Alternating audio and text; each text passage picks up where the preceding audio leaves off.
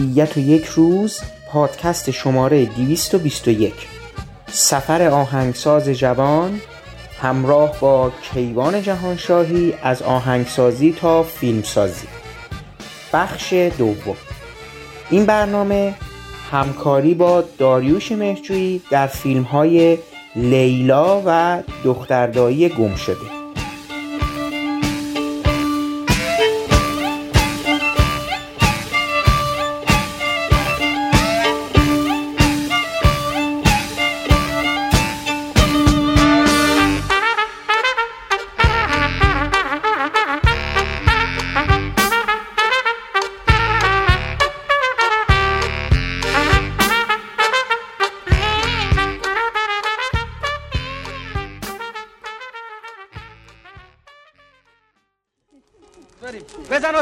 حسین جون حسین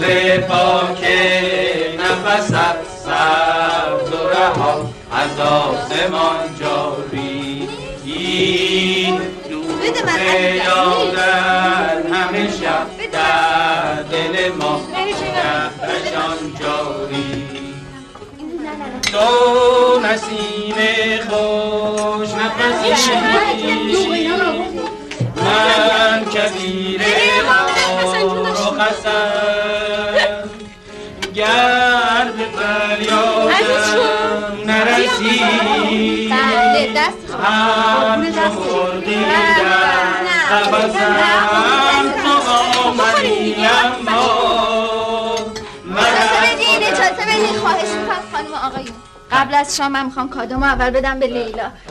صبر کنین. خب. لیلا جون این کادو از طرف منه. یکی. یکیشم از طرف همسر گرامی. اصلا قابل نیست. خیلی ممنون. انتخاب خودشه. آقا انتخاب خودش تو با منی اما من از خودم دور آقا کادو بعدی کادو بعدی رو ببینی. اول اسم تو رزام روش حک شده. درد نکنه. چرا زحمت کشیدی. چقدر چقدر کن پاریسی پاریسی. پاریسی پاریس اوه. تو با منی اما خب دیگه کی کادو داره؟ خب کادوی دایی جون عزیزت. گل گلاب. یک جفت قناری مخمل بابی دست شما نکنه خب کادو حسین؟ از طرف همه قناریا و کبوترا. تو با منی اما من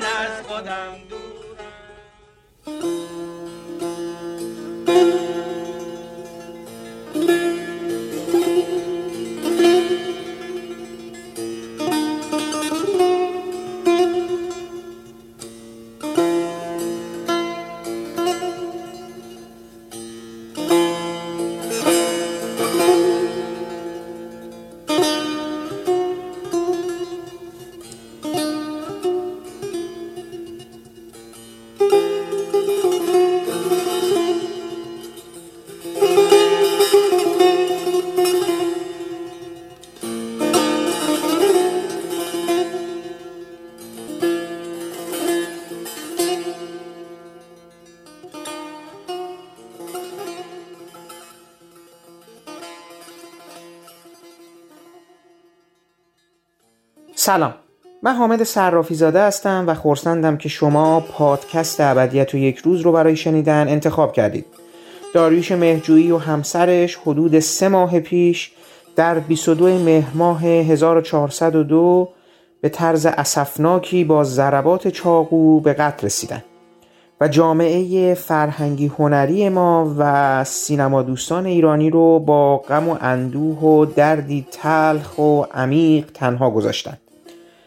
در تکریم و تجلیل این هنرمند گرانقدر ما در برنامه پیشین به سراغ آقای کیوان جهانشاهی آهنگساز سرشناس سینما ایران رفتیم و با ایشون درباره چگونگی آشناییشون با داریوش مهجویی و دعوت به همکاری برای ساخت موسیقی فیلم پری گفتگو کردیم.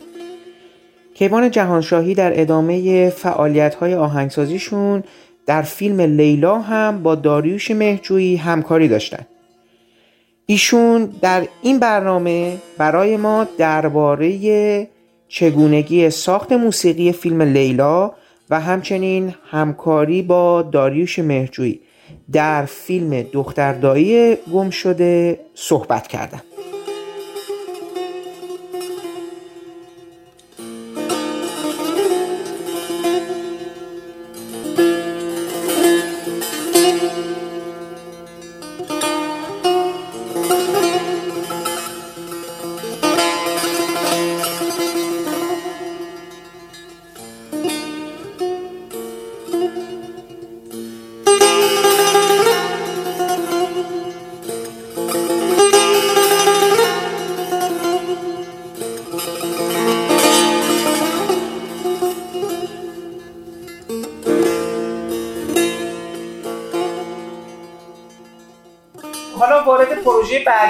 لیلا خب به نظر اون همکاری همکاری مطلوبی بوده.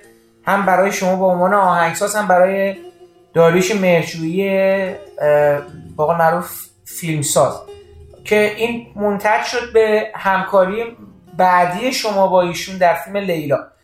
نکته لیلا در مورد موسیقیش خب خیلی جالبه. چند تا دوره ویژگی داره که ما الان خیلی همون که لیلا رو به یاد میاریم جزو فیلم های ایرانی است که ما اول از همه لیلا رو با یه ترانه به یاد میاریم. یه ترانه که استفاده شد. نیلوفرانه یعنی از آلبوم نیلوفرانه علیرضا افتخاری. فکر کنم آقای خوشتل عباس خوشتل بله عباس خوشتل آهنگساز هستن. بله. اصلا جالبه که اون ترانه یه جوری هنگام نوشته شدن فیلمنامه حالا نمی‌دونم استفاده شده نشده چون به کرات اون پخش شد و جدا از اینکه نیلوفرانه خودش برای اون سالها سالهای اوج افتخاری بود دیگه. هر چند وقت یه بار کاست می‌داد و اون کارم موفق بود ولی من فکر خود لیلا هم دوباره باعث شد نیلوفرانه بهش اقبال بشه. این یه نکته. خب ما فیلم با این موسیقی این به یاد بریم. جدا از این یه موسیقی دیگه دوباره تو فیلم بود. که ما بعدا یعنی اون موقع بود ولی تو همسرایی شخصیت ها خونده شد. همون زلیل و بیچاره تر از من نیست در کوی تو بله بله. که زندگیات بستامی رو خونده بود. و اینم دوباره اصلا کلا یه فضای زندگی خاصی رو کلا این حالت همسرایی خیلی گرمای عجیبی رو به اون لحظاتی که این جوونا با هم بودن خانواده ها با هم بودن یه کیفیت خیلی خاص و باحالی رو از این آدم رو پدید می آورد.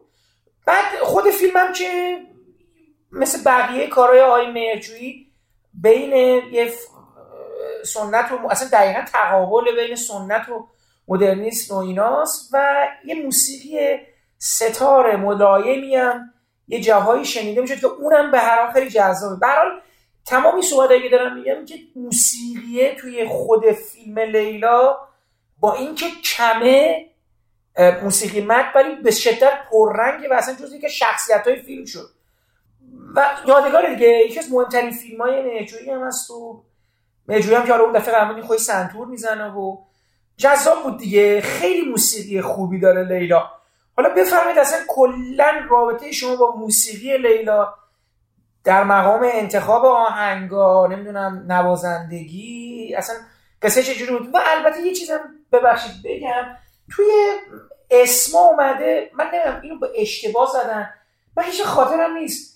اسم آقای شهبازیان هم اومده توی بله بله. توی موسیقی فیلم. اصلا قصه شهبازیان رو نمی‌دونم اینجا چجوری چون دیگه موسیقی چیزی که مال آقای خوشدل بود ببین من بفهمید اصلا قصه بله اون. ترانه بله اون ترانه آهنگسازشون آهنگساز اون ترانه آقای عباس خوشدل بودن. ولی تنظیم کننده برای ارکستر و اجرایی که شده و ضبط شده مال آقای فریدون شهبازیان و بنابراین ما می‌خواستیم حتما از یکی از در واقع صاحبان اثر اجازه گرفته باشیم. که در واقع از این موسیقی استفاده بشه که خب تماس گرفتیم با آقای شهبازیان ایشون هم محبت کردن اشکالی نداره و به همین دلیل هم اسم ایشون هم هست اونجا.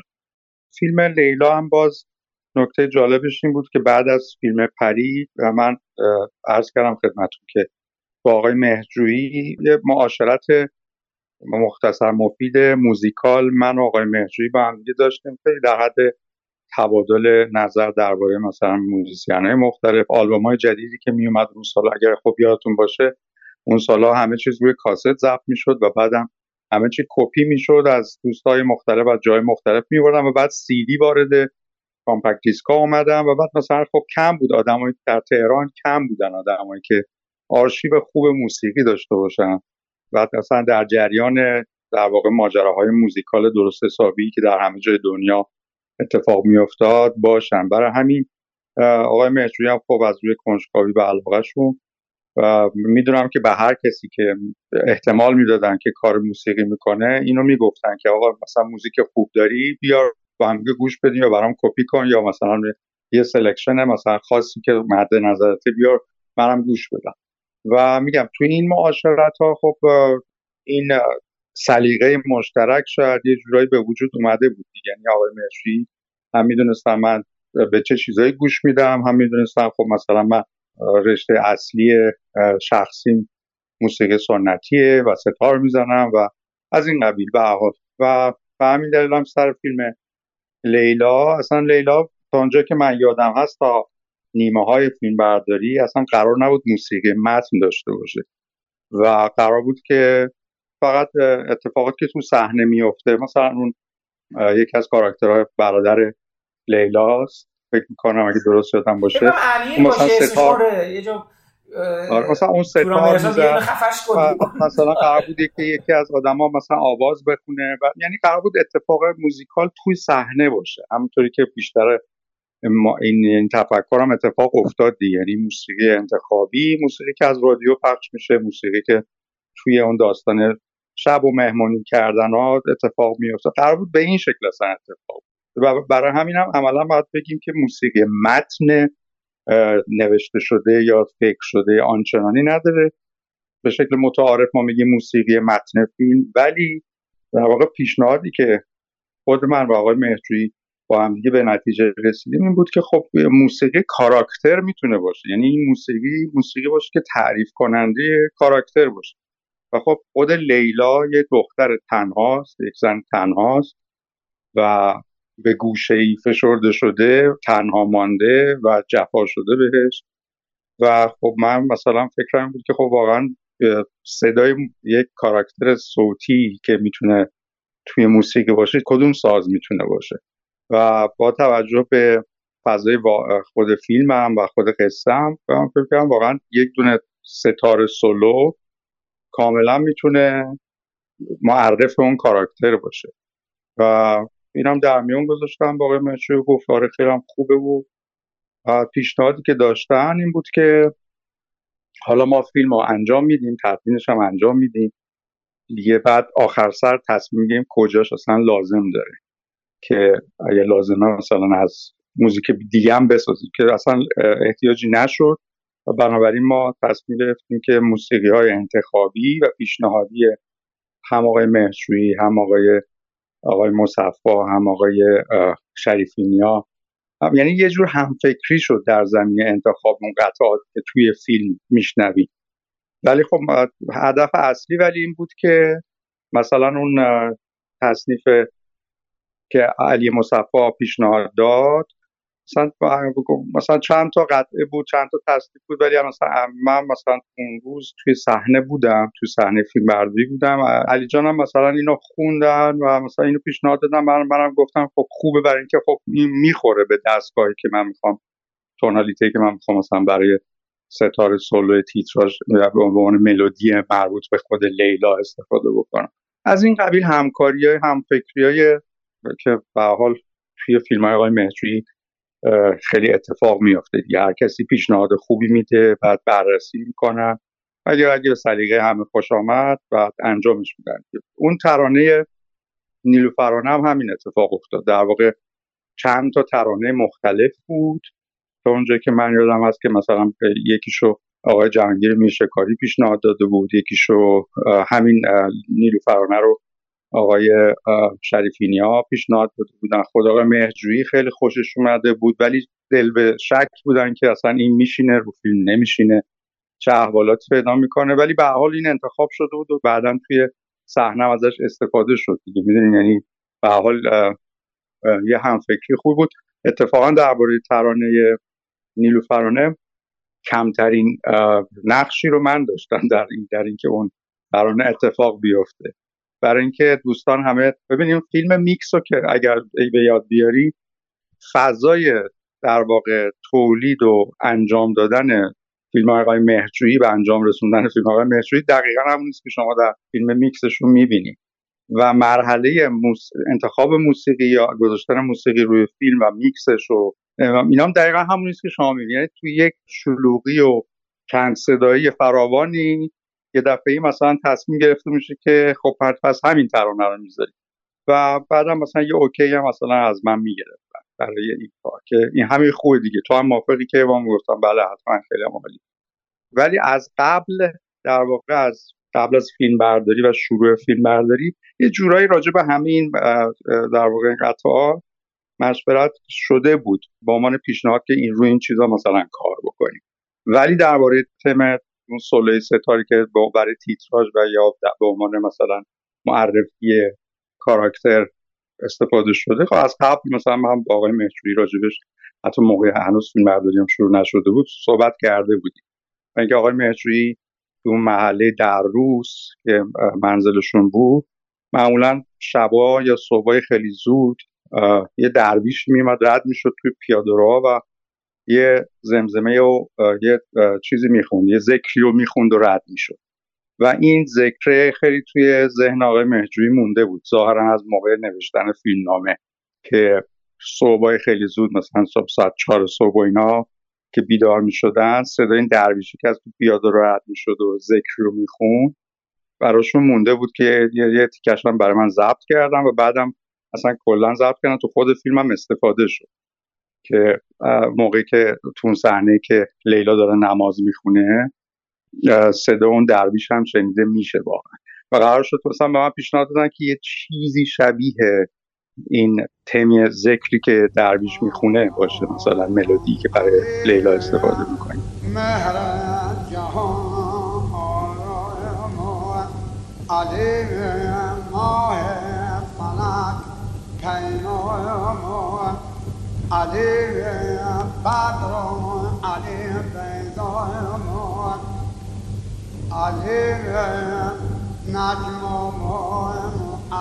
این همه بچه تو دنیاست. نمی‌شد یکیش مال من بود؟ داری ازم انتقام می‌گیری؟ مگه من چه گناهی کردم؟ ها؟ بگو دیگه. بگو.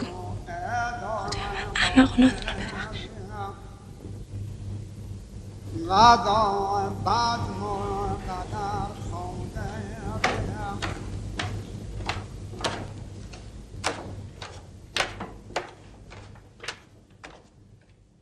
میگم یه همفکری کامل بود دیگه. منتها در این که مثلا فلان ترانه استفاده بشه پیشنهاد من تنها نبود. پیشنهاد همه این دوستانی بود که گفتم. مثلا آقای مصطفی پیشنهاد دادن آقای چه ترانه های دیگه من دارم می‌خوام هی فکر کنم جهان دگرگون و واقعا آلترناتیو لیلا با ترانه های دیگه چی جوری می‌تونه بشه؟ یادتون هست چه قطعات دیگه و چه ترانه های دیگه پیشنهاد شده بود غیر از این؟ چون من جالب که جهانگیر میرشکاری و اینا مثلا پیشنهاد دادن اینا خیلی خودش جذابه. ترانه ها رو نه با راستشو بخوان حقیقتا نه برای اینکه خیلی سال ازش گذشته. ولی اغلبشون ترانه های روز همون روزگار بود دیگه. ترانه های سنتی در واقع یه خورده مدرن اجرا شده همون روزا بود دیگه. آلبوم های جدیدی که میمد بیرون. یعنی خیلی مینستریم همون تاریخ به قول معروف. اون چیزایی که توی از رادیو به خصوص. بچه اصلا قرار بود این ترانه از رادیو پخش بشه و بعد بشه. توی فیلم اینجوری بعد می بود که این ترانه از تو رادیو داشت پخش می‌شد. بعد از تو رادیو میمد بیرون می‌شد موسیقی صحنه. و برای همین پیشنهادا می‌دونم پیشنهادای چیز بود. موسیقی خیلی موسیقی روزی بود که از رادیو پخش می‌شد در اون سالها. ولی نه خاطرم نمیاد چه قطعا کدوم مثلا قطعه بوده. این چیزی که شما میگین رو مهجویی فکر کنم یه بار دیگه البته در حقیقت جاهای دیگر این کار رو کرده. الان که دارم فکرشو می‌کنم. در حقیقت موسیقی که داره در یه جای دیگه پخش میشه و میشه به عنوان یه جزئی از خود فیلم به عنوان شخصیت. ببینید اولا که مثلا دارم میگم من یادمه که موسیقی فیلم هامون که زندیا چشمازر اون رو ساخت گویا در فیلمنامه اولیه اینجوری که خود آقا چشمازر به من گفتن و اینا قرار برای این بود که هامون و محشید رفتن کنسرت موسیقی همین قطعه باخ رو اونجا میشنون و بعد اون موسیقی اونجا در حقیقت شده بود دیگه به عنوان یک بخشی از در حقیقت خاطره این دو فرد که در توی فیلم به تناوب ما میشنویم. جای دیگه دوباره من خاطرم از این کار کردن توی فیلم اجاره نشین ها از اینا که دارم میگم بعد از انقلاب اون یه قطعه هست قطعه بالا فکر کنم فولکلور مسافرم مسافر. سر میز اون شام که در حقیقت کارگرای ساختمانی نشستن و اینا با هم دیگه می‌خونن اینا که دوباره این میشه یکی از جایی که یه جورایی دیگه تو موسیقی استفاده میشه. ما توی چیز توی فیلم آقای حالو بقول من دوباره یه جا انتظامی می‌خونه. بله این جز اصلا کاراکترهای یعنی خیلی جالب اینجوری فکر می که اصلا به موسیقی مثل که من عرض کردم درباره اون سری قبلم که راجع به پری صحبت می‌کرد من عرض کردم خدمت که آقای مهرجویی کلا می‌دونن برای فیلم به چه دلیلی به موسیقی احتیاج هست. قرار موسیقی چه کاراکتری داشته باشه برای فیلمشون. کلا همه همه عوامل سینمایی که در سینما مهجویی وجود داره از طراحی صحنه نور فیلمبرداری موسیقی قطعاتی که توی قطعات انتخابی موسیقی موسیقی که تو صحنه اجرا بشه. اینا همشون جوری فکر میشه بهشون و به نظر خیلی سهل و ممتنع میاد. انقدر که استادانه فیلم ساخته میشه آدم حس نمی‌کنن که این راجبش چه فکرهایی شده یا از قبل مثلا چه تجربه هایی شده که حالا تبدیل شده. مثلا مثلا فرض بکنید در همین فیلم لیلا همون صحنه شروع فیلم یادتون باشه شلو زد تزونه بله درست. بله درست. مثلا خود اون حتی ببینید خود اون قابلمه ها و شلو زرد و این داستان ها برای همون سالات توی فیلم تو سینما ایران کم دیده شد و رنگ زرد و استفاده از اون ترانزیشن های زرد رنگ یا قرمز رنگ ببینید اینا همشون عوامل دراماتیکی که آقای مهجویی به راحتی ازشون استفاده می‌کنه خب ترانه و خود موسیقی هم به همین شکل ازشون استفاده خلاق میشه. برای همین حتی اگه مثلا سه تا دونه نوت موسیقی باشه یا یه شعر کوچولو باشه مثل همون ترانه ای که علی مصفا در فیلم مثلا می‌خونه تبدیل میشه به یه آیکون توی برای خود فیلم. تبدیل میشه به یه فلک. مثل یه نشانه میشه کاملا. برای اینکه خیلی بجا و درست بله. همین کار رو من دوباره یادم داره میاد تو فیلم بمانی هم. با موسیقی تا کی به تمنای وسال توی یگانه مختابات برای کرکتر در حقیقت حبیب رضایی بازی می‌کردی که اونجا نقشه شد دیگه. توی اونجا اون فکر کنم در یک آرامگاهی هستش متولی یک مقبره ها و اینا هستش اون شخص. حالا مردشوری از چیزی هست اینا.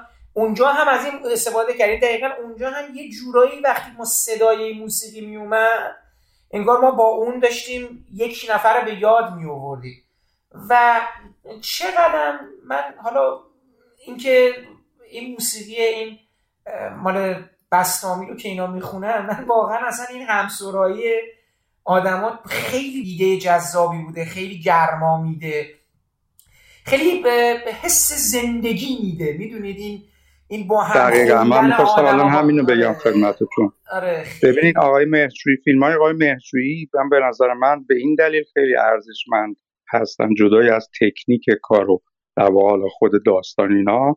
یک نکته خیلی مهمی که دارن این است که واقعا مثل آینه ای که جامعه رو جامعه اون تاریخ اون زمان رو نشون میده. یعنی یا ثبت کرده. مثل یه تابلو کاملی است از یه مقطع زمانی.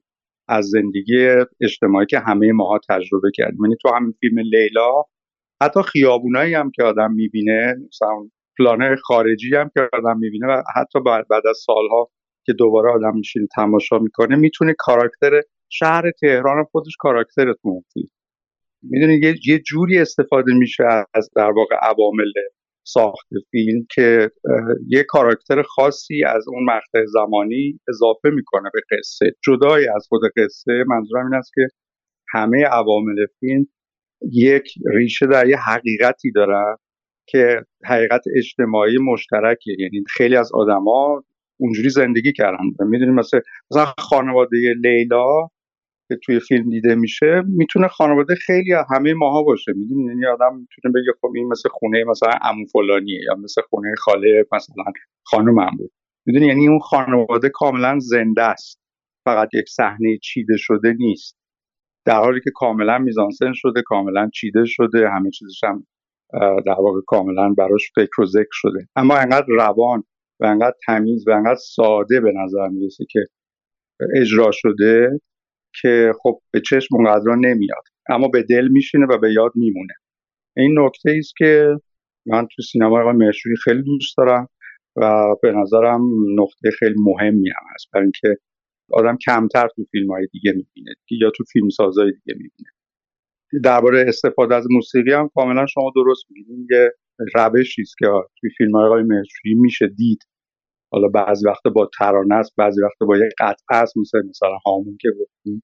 یا مثلا مثل لیلا که یه کار این موسیقی قرار فقط کاراکتر باشه قرار نیست قصه گو باشه. قرار یکی از کاراکترها باشه همین. ولی هیچ قصه ای رو نمیگه. و کم استفاده کم کردن از موسیقی بازی که از چیزهای دیگه که یه فیلم های آقای مهجوری به نظر من خیلی خوب به چشم میاد. و اینکه موسیقی کم استفاده میشه اما خیلی خیلی بجا استفاده میشه.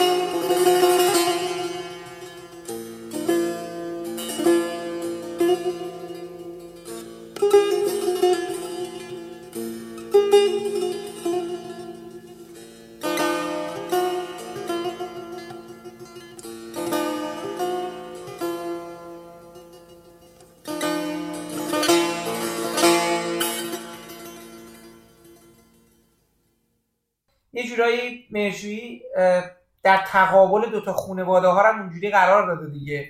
یعنی اون خانواده به قول معروف رضا که علی مصفا باشه و خانواده لیلا اونور. خانواده رضا به معروف حالا میگه شیخی و اون پدرش و اینا اصلا یه خود مثلا سنگین ترن یه خود اشرافی ترن مثلا یه خود وضعشون بهتر اینا هم البته چیزا ولی یه خود سنتی ترن با هم دیگه هستن.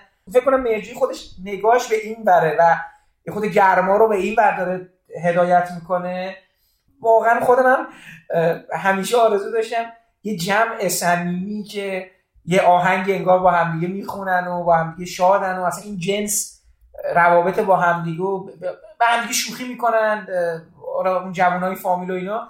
ما یه چیز شبیه اینو چون من دورانی که شبای یلده یا کلا بعضی از مهمونی ها ما خونه پدر بزرگمون جمع می‌شدیم. و مثلا من خود پدر بزرگم تار می‌زدن. و بعد مثلا یه سری از اعضای خانواده ما اصلا آواز میخوندن. و دقیقا چون که اون فضا رو من درک کرده بودم تو دوران کودکی بی اندازه سمپاتی داشتم با جهانی که داره و باورش می‌کردم می‌خوام اینو خدمت بگم. با اون جهانی که برای خانواده لیلا تصور شده و تصویر شده بود رو دقیقا با, با که سلولای بدنم باور می‌کردم و برای همین خیلی دوستش داشتم. مثل یه جای گم شده برای خودم بود که دوباره داشتم رو تصویرش رو چیز می‌دیدم رو پرده می‌دیدم.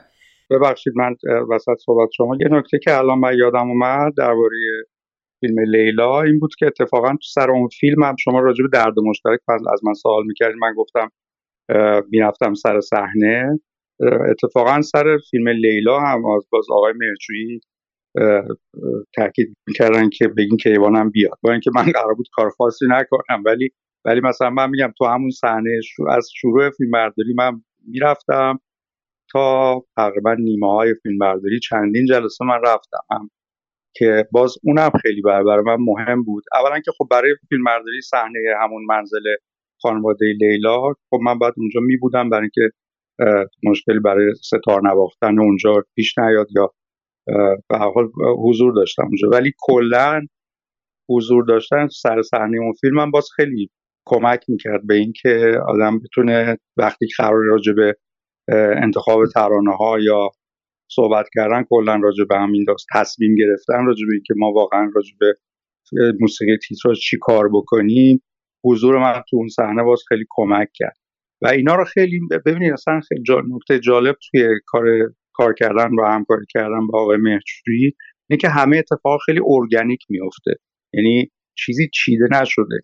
همون لحظه تصمیم می‌گیرن مثلا میگن زنگ بزنیم مثلا بگین کیوانم بیاد. ولی انگار یه جوری از قبل و همه این داستانایشون فکر کرده. نمی‌دونم شاید هم بداهه سازی می‌کنن و تصمیم می‌گیرن. چه درباره حالا حضور ها چه درباره میزانسن یا چیدن نور یا چه چندونم حرکت دوربین. مثلا من یادم حالا توی لیلا که دقیق یادم نمیاد ولی توی فیلم درخت گلابی هم من چند بار رفتم سر صحنه می‌دیدم که آقای مهجویی حتی در حرکت دوربین و انتخاب زوایا هم خیلی از پیش تعیین شده. فکر می‌کردم ولی در ضمن خیلی هم راحت تغییرش می‌دادن. و خیلی ارگانیک همه چی همراه با تصمیمشون عوض می‌شد. همه اتفاقات هم عوض می‌شد. منظورم اینه که یه جور به نظر من من خیلی چون ایشون دوست دارم این مدل سینماشون خیلی دوست دارم یه جوری به نظر من خیلی استادانه است این اتفاق. برای اینکه همه چی رو کاغذ نوشته شده نیست اما انگار از پیش همه چی فکر شده است. و درباره موسیقی هم باز میگم من توی تو معاشرت کوتاهی که با آقای مهرجویی داشتم درباره موسیقی و انتخاب موسیقی و چه جور موسیقی چه جور رنگامیزی اینا بدونی که خیلی زیاد صحبت بشه ولی خیلی right to the point یعنی خیلی مستقیم می‌دونستن که چه نوع چه سبکی کدوم موزیسین کدوم حال هوای موزیکال اینا رو همه رو میگم خیلی ارگانیک انجام می‌دادن. نکته خیلی مهم میفرمایید. من تو سینمای ایران راست بخوام حالا در انتخاب موسیقی برای رنگامیزی یک اثر راست بخواین یه نفر فقط عباس کیارستمی بود که زندگی کیارستمی بسیار به نظر من قریحه بسیار جذاب و هوش خیلی درستی در و گوش در حقیقت هوش و گوش بسیار فوق ای داشت. در انتخاب همون قطعات کلاسیک که تو همه این فیلماش هست. حتی میگم شما وقتی نگاه می‌کنید ببینید موسیقی که قبلا برای فیلم مسافر انتخاب شده چقدر خوب توی فیلم کلوزا در انتها دوباره استفاده میشه. که فوق العاده است به نظر من.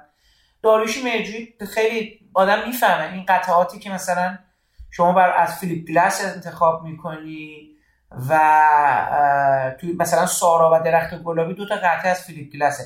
و توی چیز تو اشباح هم فکر می‌کنم دوباره از فیلیپ گلاس قطعه انتخاب کرده. خب نشون میده یعنی نشون میده دیگه. و فکر می‌کنم حالا شما با یه نفر دیگه هم کار کردین که حالا ما می‌رسیم بهش. ببخشید با دو نفر دیگه که به نظر من تو همون با همون به قول معروف تسلط روی یا یا سلیقه یا ذائقه بسیار به نظر من درستی دارن در انتخاب یه سری قطعات یا پیشنهادها. فرزاد معتمه و زندیات کریمی هم فکر کنم همینجوری بودن. یعنی می‌تونم ببینم تو اینا که این دو نفر آدمن یعنی باهاشون وقتی وارد گفتگو بشی احتمالا نظرهای جالبی در مورد موسیقی فیلم توی فیلم های دیگه هم دارن. یعنی احتمالا وارد می‌تونی یه گفتگویی بکنی و یه مقدار من خودم رو دارم میگم شما که در مقام آهنگساز در در, در حال بدبستانی ولی من می‌تونم ازش مثلا به تیسوشیش یا دقتش ازش یاد بگیرم. اون مدلی که او اشاره می‌کنه یا اون مدلی که او دیده مثلا موسیقی چگونه استفاده شده.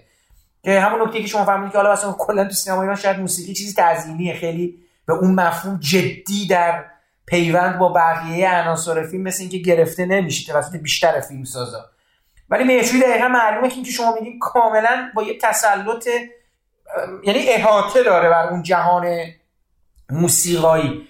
ببینید من فکر می‌کنم حالا من دوستان دیگه هم که مثال زدی فکر می‌کنم همینطور باشن یک بعضی از در واقع کارگردانان و نویسنده های سینما ایران با موسیقی در واقع زندگی می‌کنن. یعنی هم موقع فیلم برداری هم موقع نوشتن هم, هم مثلا قبل از اینکه حتی شاید ایده فیلمی هم به ذهنشون برسه موسیقی تو زندگیشون جریان داره. یعنی به قطعاتی گوش میدن آهنگسازا رو می‌شناسن انواع اقسام موزیکا رو گوش میدن. و بعد با تبدیل میشه به موزیک متن فیلم زندگی خودشون. یعنی مثلا فرض بکنید من مطمئن هستم که حتما اینطوره که برای فیلم هامون اون قطعه از پاسیون باخ یک بخشی از روزمرگی زندگی خود آقای مهرجویی بوده نمیشه که نبوده باشه. و برای همین از تو زندگی خودشون و از همراهی و تجربه زیسته با این موسیقی این موسیقی وارد فیلمشون شده. می‌دونین؟ من فکر می‌کنم به همین دلیله که خب هم خیلی درست و بجاست همین که خیلی خاص و یونیک باقی میمونه استفاده از موسیقی. توی سلیقه دو دوست دیگه هم که گفتین حتما همینطور. یعنی اینا جزو آدمایی که با موسیقی جزوی از زندگیشون هست. ولی تو کارگردان دیگه یا فیلمساز دیگه خب خیلی کم می‌بینیم دیگه که صاحب یک سلیقه موسیقایی باشن یا موسیقی در زندگی روزمرهشون خیلی زیاد استفاده بشه و حضور داشته باشه. مثلا با موسیقی بخوابن موسیقی از خواب بیدارشن با موسیقی بنویسن با موسیقی سفر کنن با موسیقی فکر بکنن می‌دونی؟ یعنی خیلی خیلی من که کم شناختم در واقع فیلمسازایی رو توی سینما ایران که موسیقی جزئی از زندگیشون باشه. نمیگم گوش دادن منظورم نیست. منظورم مصرف روزانه موسیقی با عنوان یک خوراک ذهنیه. نه به عنوان حالا مثلا ممکنه همه بگن یعنی چی؟ این چه حرفیه؟ ما موسیقی گوش میدیم اینو می‌شناسیم اونو می‌شناسیم. منظور من اصلا این نیست. منظور من این است که موسیقی یکی از پایه های فکریشون شده باشه. که باش زندگی کرده باشن و از تجربه شنیدن فلان قطعه انقدر متاثر شده باشن که از تو اون تاثر یک سکانس از یک فیلمنامه یا شاید کل یک فیلمنامه بیرون اومده باشه. یعنی موسیقی با ذهنشون حل شده باشه. نه با عنوان مصرف کننده موسیقی. و من فکر می‌کنم آقای مهرجویی جزو این اشخاص هستن که موسیقی با موسیقی زندگی می‌کنن. و برای همین هم هست که از زندگی خودشون موسیقی. مثلا من مثلا فیلم سنتوری قاعدتا یک قسمتی از تجربه های احساسی شخص خود ایشون هست دیگه. نمی‌تونیم بگیم نیست. تکلیف اون موسیقی اون فیلم هم حتما از ابتدا تو ذهن آقای مهجویی مشخص و معین بوده. و یه نکته دیگه هم که من دوست دارم راجع به موسیقی فیلم آقای مهجویی بگم نکته خیلی هوشمندانش این است که از بطن جامعه هم خیلی خوب موسیقی ها رو استخراج می‌کنن که نبض جامعه دستشونه. چه جور موسیقی آدما دوست دارن شنونده ها و مردم چه به چه چیزایی گوش میدن و زبان موزیکال اون روزگار چی هست. برای همین باز خیلی خوب به دل شنونده ها و بیننده هاشون میشینه دیگه. انتخابایی که می‌کنن و یا در واقع تصمیمی که در واقع استفاده از موسیقی دارن. برای همین خیلی خوب تو دل مخاطب اون سالاشون جا میفته دیگه.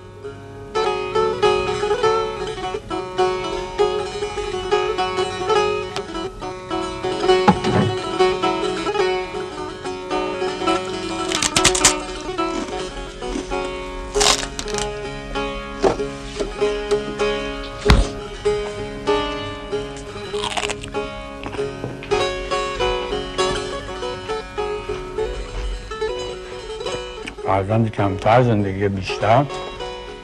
فرزند بیشتر زندگی کمتر. رضا مونده بود اون خونه بزرگ. منو طلاق نداد. زنی دیگه هم نگرفت. فقط ته دلش امیدوار بود. یعنی به خواهر بزرگش گفته بود که امسال 28 سفر که شول زرد نظری میپزن. مثل چند سال پیش شول زرد بیاره خونه ما تا بتونه منو راضی کنه که برگردیم سر خونه زندگی ما خاله شمسیرم بگیریم بگیریم. بگیرین رو. بدم. ما ظرف خاله شمسیرم پر کنیم بعدش رضا چه بگیر من بده من دیگه واقعا شعله زرد ببینید من یک سوال از شما داشتم در مورد موسیقی لیلا. خب در حقیقت یک ستاره تنها. خود شما برای اینکه برسید به اون قطعه میگم دوره سفر به دوره.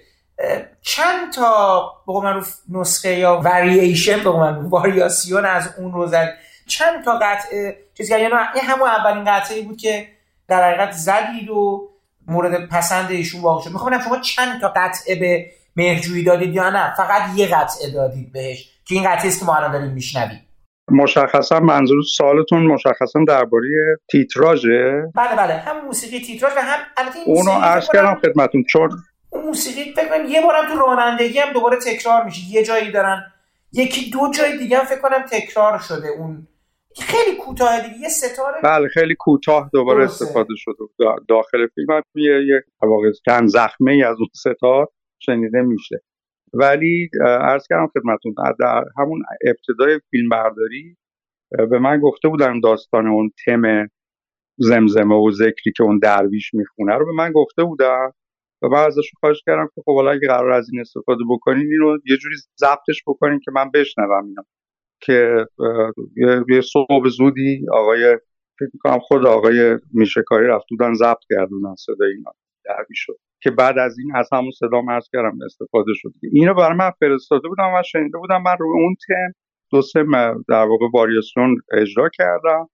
ولی چیز نکته جالبی که بهتون بگم این بود که این قطعه که ما در واقع در فیلم ازش استفاده کردیم قطعه بود که من بداهه نوازی کردم روی اون دوتا تمی که قبلا کار کرده بودم برای آقای مهرجویی هم فرستاده بودم. یعنی یه روز توی استودیو بهمن که روز در واقع یکی از روزهای میکس فیلم بود یا edit صدای فیلم بود آقای مهجوی اومدن گفتن که خب امروز بریم این دوتا قطعه هم ضبط کنیم. ما رفتیم تو استودیو و که نکته جالبش این که من چیزی که یادمه این بود که من گفتم خب کدوم یکی از اون دو ستا رو من اجرا بکنم؟ خب یه کدومشون هر کدومشون فکر می‌کنی به دلت خوش میاد همین الان بزنش و بریم و اینا. حالا قبلش هم مثلا تو استودیو من داشتم خود تصاویر اینا رو می‌دیدم.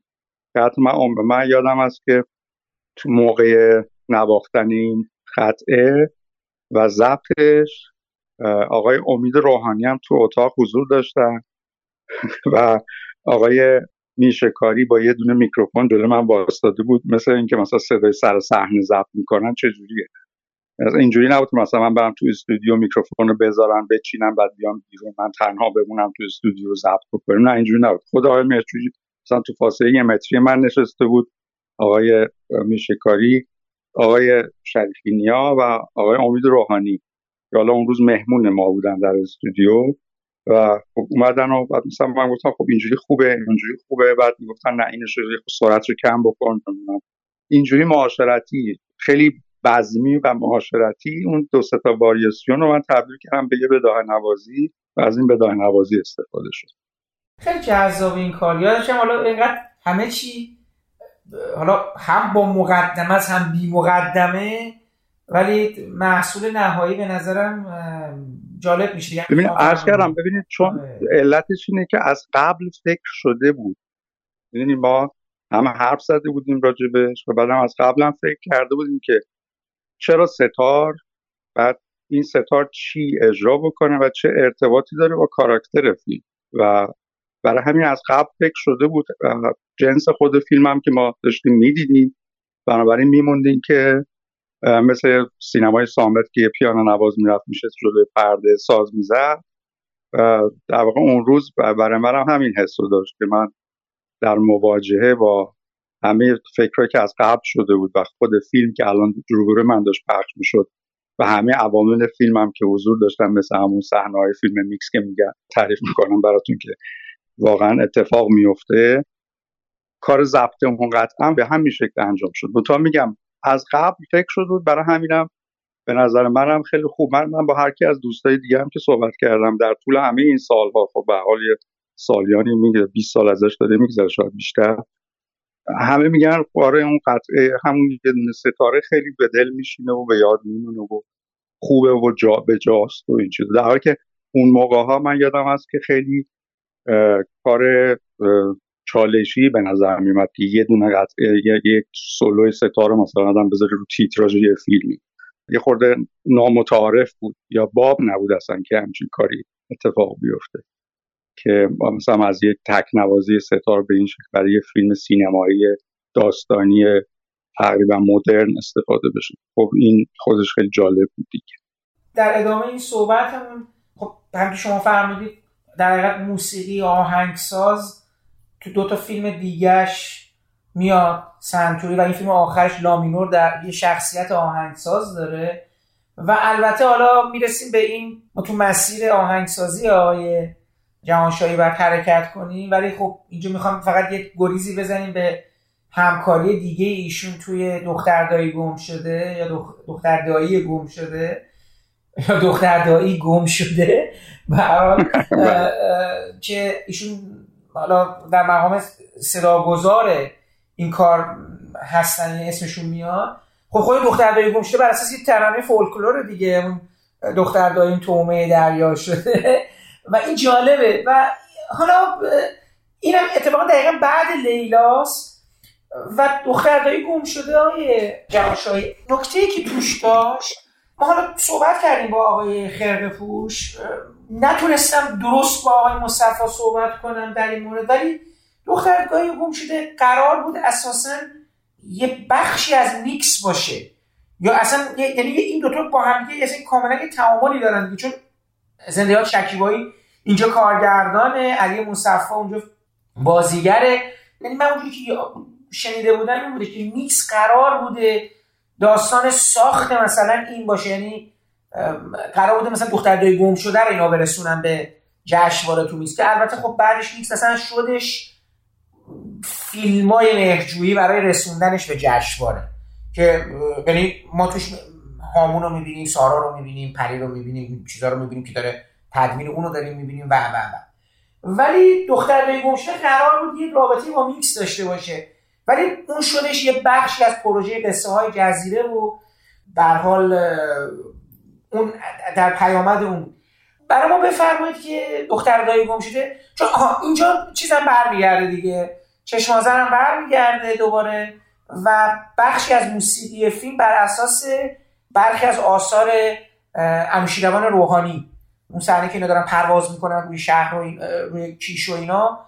یکی از ترانه های یکی از قطعاتی که ارمشیروان روحانی ساخته رو تنظیم مجددش رو ناصر چشمازر می‌کنه و موسیقی رو انجام یعنی ما میشه میکس هم که دوباره آقای چشمازر کار کرد دیگه. یعنی دوباره یه بخشی از موسیقی اجاره نشینا هست بخشی از خودش دوباره نوشته و چه و چه و چه. خب چی شد؟ اصلا قرار بود شما موسیقی دختر دوی رو بسازین بعد چشم آذر میاد. اصلا شما چه جوری رفتین سر صدا گذاری شو اینا؟ اصلا قصه چه جوری بود؟ نه اصلا قرار نبود. به عنوان آهنگساز قرار نبود با این پروژه همکاری بکنم. اصلا در جریان کار فیلم برداری اون پروژم نبودم و چون سرگرم بازگشایی استودیوی صدا و تدوین صدا و میکس با کامپیوتر خودم بودم که چون سالها در واقع من بعد از تجربه های دیگه که توی فیلم های دیگه داشتم لئوی حالا که راجبشون بعد می‌تونیم صحبت بکنیم دیگه تا آخرین تجربه که منو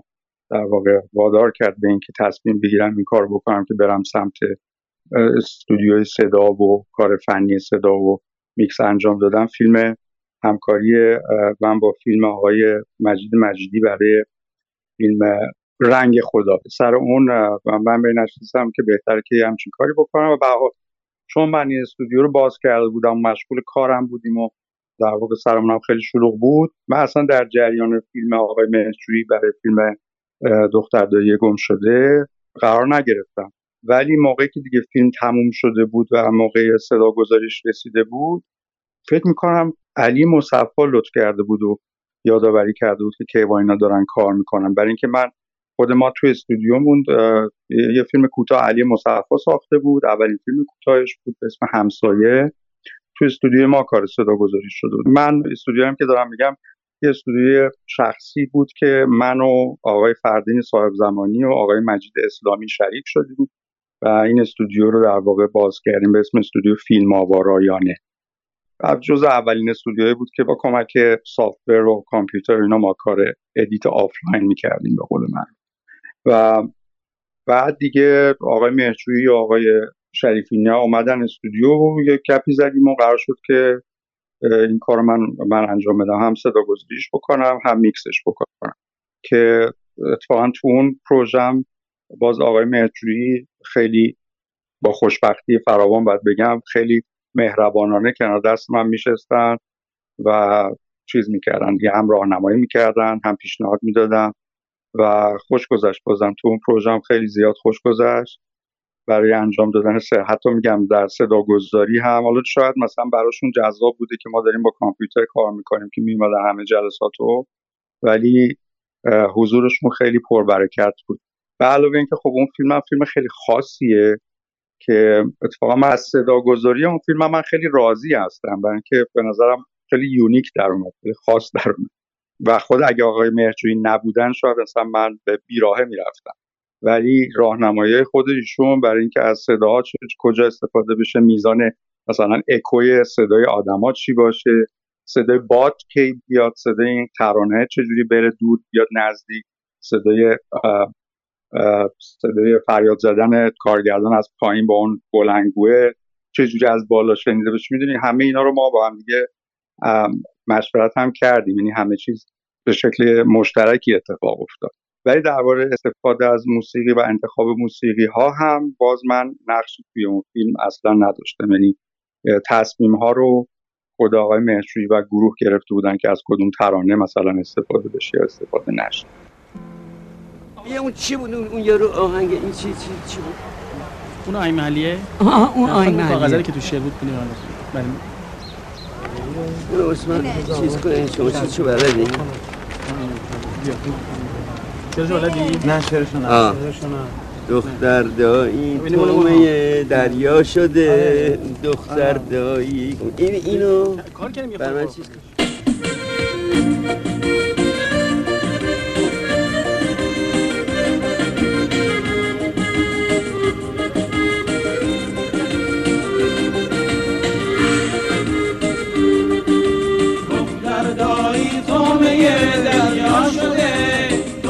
دایی گم شده دختر دایی روح سرگردان شده دختر دایی گم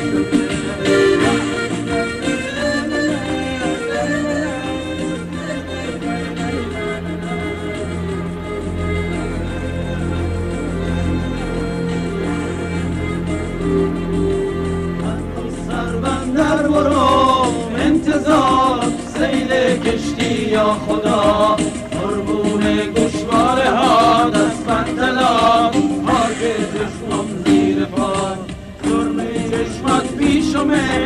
دستمه کار مود تو خونمه. کنج عقدت پیشه مادرم دختر رایی گم شده. جون دل جون دل. دختر دایی جون دل. دختر دایی جون دل جون دل. دختر دایی جون دل. دختر دایی جون دل جون دل. دختر دایی جون ببینید آقای جماشایی دختر دایی گم شده یه محل تقاطع یه یه نقطه جالبی توی کارنامه مهجوییه من اینو همیشه با تمام عوامل دیگه مطرح کردم. حالا دوستم از زاویه شما به عنوان یه کسی که نقشی تو ساخت جهان این فیلم هم داشته ازتون بپرسم باهاتون مطرح کنم.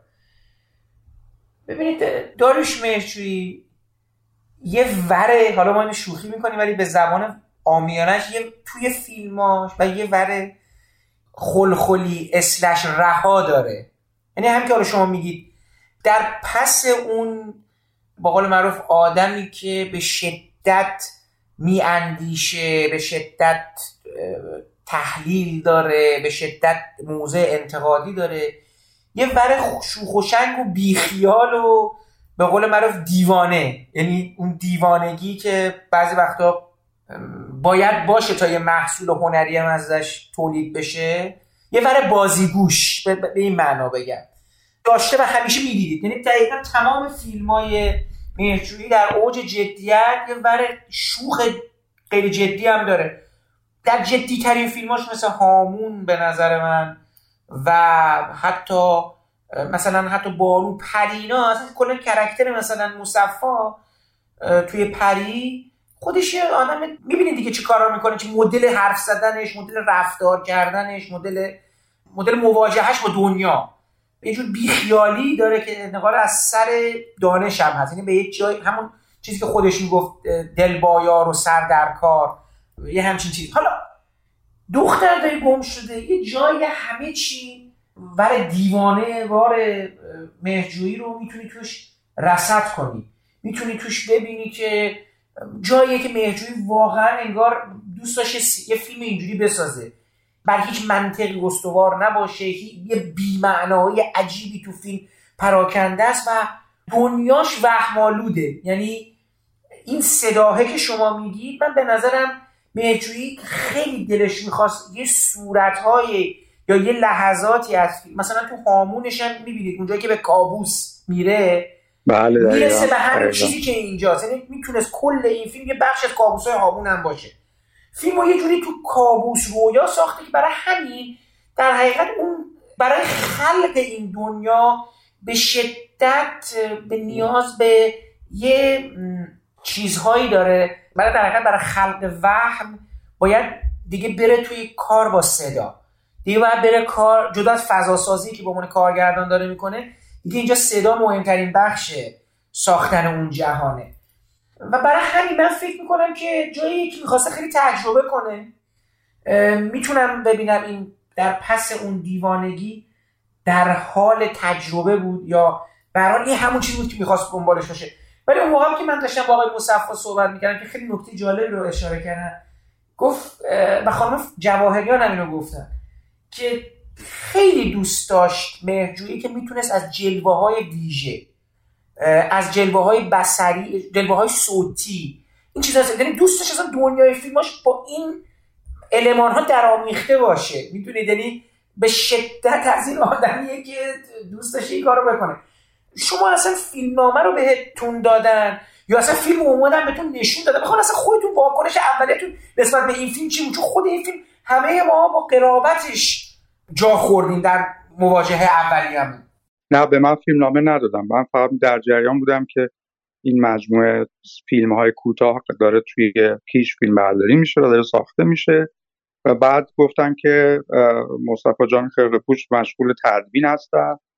و من, من فکر کنم یه نسخه از فیلم رو اول دیدیم. یعنی به اتفاق فیلم رو دیدیم. بعد قرار شد که این کار این مسئولیت به عهده من باشه که هم صدا گذاری بکنم هم میکس بکنم فیلم و اولین برخورد منم بود که مثل همه خیلی متعجب شدم اول از اینکه یه دفعه چه تغییر مسیر خاصی اتفاق افتاده توی ذهن آقای مهرجویی و خیلی نگران شدم و به خاطر اینکه نمی‌دونستم من باید چی کار بکنم برای این فیلم و بعدم نمی‌دونستم آقای مهجویی چه نقشه ای داره اصلا یعنی هدفش چیه از اینکه یه همچین فضایی داره می‌سازه و می‌خواد چه کاراکتر صوتی باز توی این فیلم استفاده بشه و داره راجع به چی حرف یعنی اصلا خیلی سورپرایز شده بودیم هممون که قراره که چیکار بکنیم.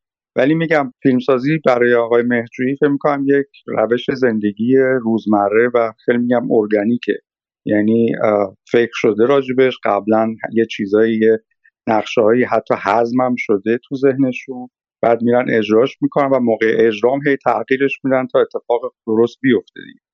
و به حال کار فنی که خب طبیعتا کار مشخصی بود دیگه که ما باید یه کار خیلی که به شکل متداول برای کار صدا انجام میشه. خب من اول انجام دادم ولی بعد که شروع کردیم کار کردن دیدم همه اونا رو باید بریزیم دور و دوباره از اول یه جهان تازه بسازیم. یعنی مثلا ببینیم مثلا نه اینکه بریزیم دور که حالا منظورم نیست که بریزیم دور. منظورم این است که مثلا با شکل متعارف صداگذاری و طراحی صدا برای یک فیلم عادی من کار رو شروع کردم و بعد دیدم که نه اصلا لازم نیست به این چیزا فکر بکنم که همه چیز منطق صوتی یا منطق فیلم رو بخواد دنبال بکنه منطق تصویر رو فقط بخواد دنبال بکنه. من اجازه پیدا می‌کنم از طرف کارگردان که یه چیزایی اضافه بکنم یا کم بکنم یا یا مثلا زیادتر یعنی اجازه پیشنهاد دادن برای صدای متفاوت هم دارم تو این فیلم و این خودش خب تجربه کردن خیلی خوبی بود دیگه. یه میگم با حضور خدا مهرجویی شکل بهتری گرفت.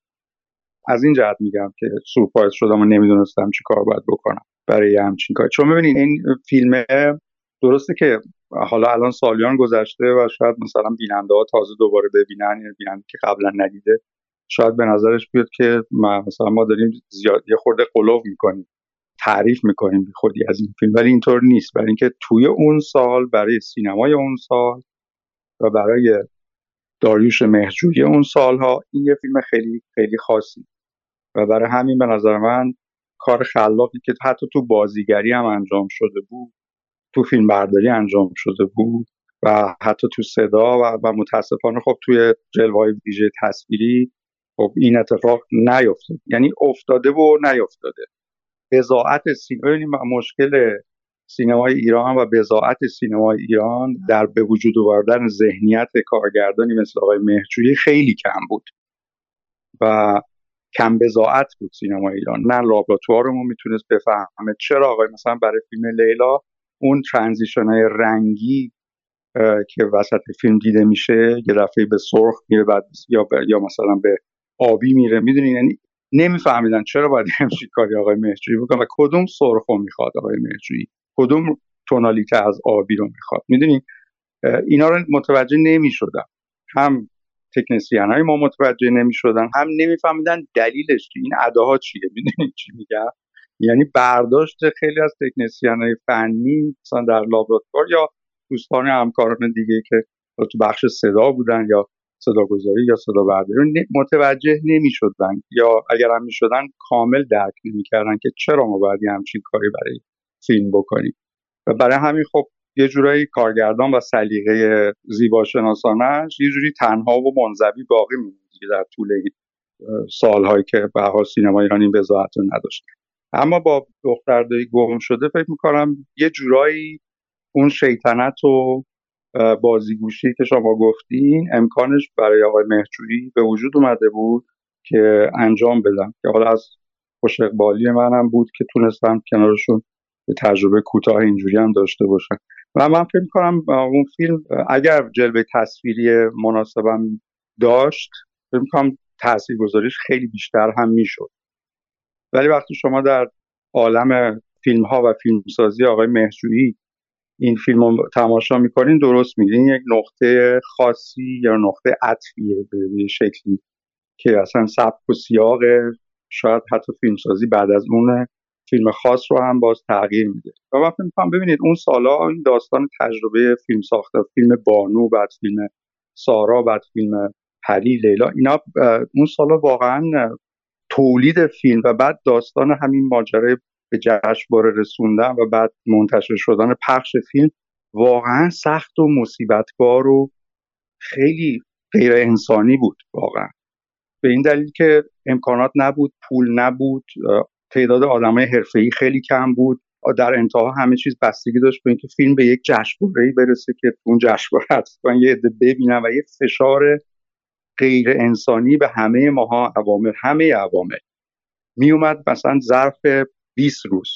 دونین مثلا ظرف 20 روز بهمن بهمن ماه یه اتفاق خیلی ترسناکی میافتاد توی جریان تولید فیلم. و بعد حالا فیلم به هر گرفتاری بیچارگی هم بود پخش می‌شد منتشر می‌شد توی جشنواره. بعد همین اتفاق دوباره موقع پخش فیلم و نمایشش توی سالن سینما باز اتفاق میافتاد. فیلم بعد می... کیفیت چاپ می‌شد فیلم درست اصلا توی هر سینمایی پخش نمی‌شد. هر سینمایی که می‌رفتی فیلم یه فیلم جدید می‌دیدی. یعنی شما کپی که توی فلان سینما می‌دیدید با کپی که توی یکی سینما می‌دیدید اینقدر فرق داشت. هم به جهت رنگ هم به جهت صدا. من فکر می‌کنم برداشت من شاید اشتباه بکنم. ولی فکر می‌کنم آقای مهرجویی بعد از این فشار ترسناکی که توی چند سال چند تا تجربه فیلمسازی بعد از انقلاب تا برسه به همین دختر دایی گم شده داشتن هم به جهت تولید هم به جهت توقیف هم هم مسائل تولیدی گفتم خدمت شما. فکر کنم اینجا یه دفعه هم در زندگی شخصیشون احتمالا هم در زندگی حرفه‌ایشون یک ستاپی کردن و یک جایی دنده رو عوض کردن و مسیر رو تغییر دادن به شکلی. یا شاید این فیلم یه فرصتی بوده برای تخلیه اون, اون همه انرژی که شاید جای جای دیگه باید خرج می شده به نظر من فیلم مهمیه از جهت تاریخی. اگه بخوام تاریخ سینمای ایران رو بررسی بکنیم این فیلم واقعا فیلم مهمی می‌تونه باشه. می‌خواستم مثلا یه مثالم تو فیلم بزنم و حالا یه گریزی هم دوباره بزنم به اون میکس و اینا اون چیزی که شما داشتی میفرمودین یه جایی از فیلم هست. من خیلی اون صحنه رو دوست دارم. اصلا اون صحنه همچنان توی یکی از مثلا میگن یه سکانس یه پلان جالب تو سینما ایران اشاره کنم. حتما یکی از این ده 15 تایی که تو ذهنم بیاد پلانه هست که به علی مصفا میگه بپر از روی اون صخره ها بعد این اسلوموشن میشه که در حقیقت محمود کلاری و زنده‌یاد شکیبایی روی در اون چیز قاب چیز رنگی گرفتن به قول معروف و این ترکیب اون صداها و پریدن این علی مصفا به صورت اسلوموشن که این باد می‌خوره توی اون یه لباس بلندی داره و یه عبا که نیست بارونی بلندی داره و اینا کتی داره. این می‌خوره اینقدر این ترکیب صدا و تصویر و لحظه که باور نمی‌کنه داره جلو چشه یه لحظه سینماییه می‌دونی؟ خیلی اون لحظه. لحظه سینمایی بامزه ایه اتفاقا میگم من نمی‌دونستم که این توی مثلا همون تدوین صدا و صداگذاری و اینو پدید اومده یا اصلا مرجی بغلتون نشسته و گفته همچین چیزی می‌خوام. و حالا اصلا میگی دقیقا که در طول کارم مثل این مرجوی مدام پیش شما بود دیگه.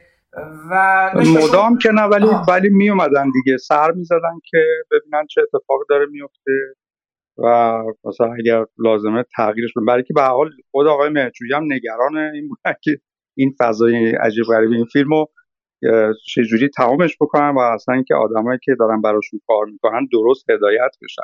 من عرض کردم سر حتی سر ضبط موسیقی فیلم پری هم باز آقای مهرجویی حضور داشتن. یعنی من یادم با اون دوست دیگه نازنینمون که تابلوی هندی می‌زد آقای درشن آناند ایشون هم جز اولین ضبط موسیقی فیلمی که فیلمی بود که انجام دادن تو تهران. و آقای مرجی با درشن هم مثلا حرف می‌زد که مثلا به این شکل ساز بزن یا یه خورده کنتر یا یه خورده تندتر یا خورده ملایمتر. و میگم حضورشون حضور خیلی خلاق و لازمیه حتی. یعنی جزو آدمایی هستن که حضورشون هم دلچسبه هم لازمه واقعا کنار آدم. چون داره کار خلاق انجام میده. سفارش نداده به تو. داره با تو کار خلاق همزمان انجام میده. و این خب خودش نعمتیه. یک نکته دیگه هم که من راجع به دختر دایی گم شده یادم اومد این بود که سر میکس فیلمم باز نکته جالبش این بود که حضور آقای مهرجویی خیلی کم بود اتفاقا. چون از نتیجه کار صداگذاری در کل خیلی راضی بودن سر میکس خیلی زیاد سختگیری نمی‌کردن برعکس شکل فیلم های آنالوگی که اون سالا کار می‌کردیم که همه انرژی می‌رفت موقعی که مرحله به مرحله میکس می‌رسید. فیلم هم تمام مدت همه کارگردان ها و خصوصا مهرجویی سر کار میکس بودن. ولی روی این فیلم اینطور نبود. فقط می‌گفتن خب انجام دادی بگو من بیام ببینم چه ریختی شده و اگه لازمه چیزایشو عوض بکنیم. حضور مداوم سر میکس نداشتن. و این باز خیلی جالب بود دیگه. علی جان من می‌خوام این سه تا رو بلند و بالا بپری. اینجوری پالتوت اینجوری. این حرکت آرومش چیشه میشه دو برابر دیگه پست دقیقا دو برابر شکل طبیعیش میشه مثلا اگه اینجوری میپره فکر اینجوری میشه مثل مثلا رابطه سیاه و چنگ تو موسیقی مثلا میگه دم دم دم دم دم دم دم دم da da da aha da di ba ba ba ba تبی تام تام تبی تام تام تبا تام با با با با با با با بی با با برا با با بردین تو آفتا بس نمی‌گیری بابا بابا می‌گیریم علی جان.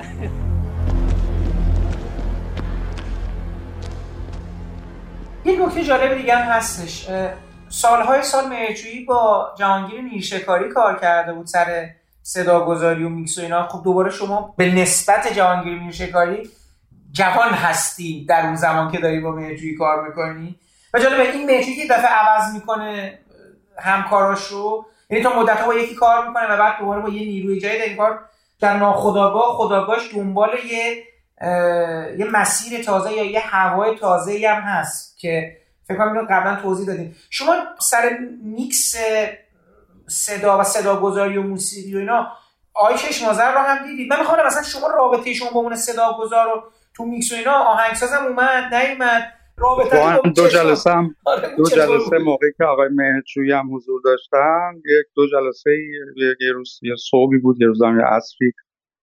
چشمازرم اومدن. استودیوی ما و نشستن و گپ و گفتی کردیم. بیشتر به شوخی و گفتگو طی شد اون روز. روز اول روز دوم هم اومدن و شنیدن و گفتن خوبه و مشکلی به نظر منم نیست و تبریک گفتم بابت استودیو و یه دونه هفته ترقیه هم تو جیبشون بود و بردن کنار گوش من زدن و اون هفته ترقیه رو همه می‌شناسن تو سینما این آقا ما یه بار از آقای آقای چشمزر گفتیم. آقا آقای چشمزر یه بار صحبت کرد. آقا آقای چشمزر هم معروف روحشون شاد خیلی آره. آدم نازنین. آقا اونم معروف میگم ببینید جالبه. من میگم این به معنای بعدش نه به معنای خوبش این اتحادیه و انجمن دیوانگان که یعنی مهرجویی و چشم‌آذر کنار هم خب میکس هم همونجا بود دیگه اونجا هم که شما میگید. واقعا اون تصویر همه آدمایی که اونجوری دیگه رابطه ببینید اون اون چیزی که شما تو فیلم میکس می‌بینید یه فیلم مستنده یعنی فیلم یه بخش مستندی از فیلمه بله. قضیه ترقه چی بوده؟ شوخی می‌کرد دیگه. سورپرایزت می‌کرد دیگه. یه از هفتی ترقه های کوچولو. داشت. از یادتون باشه اون موقع هفته ترقی بود که چیزای خشاب قرمز رنگ هم داشت و صدای خیلی خفیفی هم می‌داد. و حال از این شوخی ها می‌کردن دیگه. ولی که شما گفتین من یاد اون جلسه دوم افتادم که این شوخی با مزره کردن کلی همه خندیدیم. اینا روحشون شاد. خیلی هم حیف شدن واقعا. آجان این آخرین همکاری شما با آقای مهشوی بود. درسته؟ دیگه بعد از این دیگه بله. ولی ولی از شما دعوت کرد خودتون رفتین سر درخت گلابی؟ یا ایشون از بله سر درخت گلابی هم نه نه نه سر درخت گلابی هم یه گپ و گفت کوچولویی داشتیم در حد اینکه خب برای اینم شاید بخوایم موزیک انتخاب بکنیم که مثلا پیشنهادت چیه. در همین حد بود. ولی اینکه بیا مثلا بیا سر صحنه نه بابت این بود که خب ما داریم اینجا فیلم برداری می‌کنیم اگه دوست داشتین سری به ما بزن. قرار نبود من اونجا کاری باشم یا کاری بکنم و اینا. ولی من خب با لطف ایشون رفتم دیگه دعوت کردم منم رفتم دو, دو سه جلسه ای رفتم. برای چون که لیلا اثر موفقی بود و اینا در فاصله بین لیلا تا دختر دایی گم شده یا کلا غیر از اینا هیچ پروژه فیلمنامه چیزی با شما صحبت شد در حد ایده. من می‌خوام ببینم قرار بود همکاری دیگری صورت بگیر و حالا مثل هزار تا فیلمنامه یا فیلم به سرانجام نرسیده اونم مثلا به جایی نرسید. تو این مراودت هایی که با ایشون داشتی چیزی با شما مطرح شده بودش در حد در حد ایده که ما ندیده باشیم؟ نه. نه واقعا نه. نه ببینیم من گفتم بهتون معاشرت دوستانه همراه با گوش دادن با موسیقی و صحبت کردن راجع به فیلم هایی که دیده بودن و اینا بود. یعنی معاشرت خیلی متعادل متعارف بود. معاشرت ما. و بعد دیگه فیلم هم که تموم می‌شد دیگه ارتباط حرفه ای که مثلا فیلم نامه بعدی یا قصه بعدی چی خواهد بود نه با من نه که نداشتن نه. نه بعدم منم چون شیفت کردم بعد از دختر دایی گم شده. من کامل از ساختن موسیقی فیلم شیفت کردم رو کار صدا و میکس صدا و صدا گذاری و خب یه نکته بود احتمالا اگرم خواستن پیشنهادی بدن و لابد ازش منصرف شدن چون می‌دونستن که من دیگه کار موسیقی یه مدتی می‌خوام نکنم.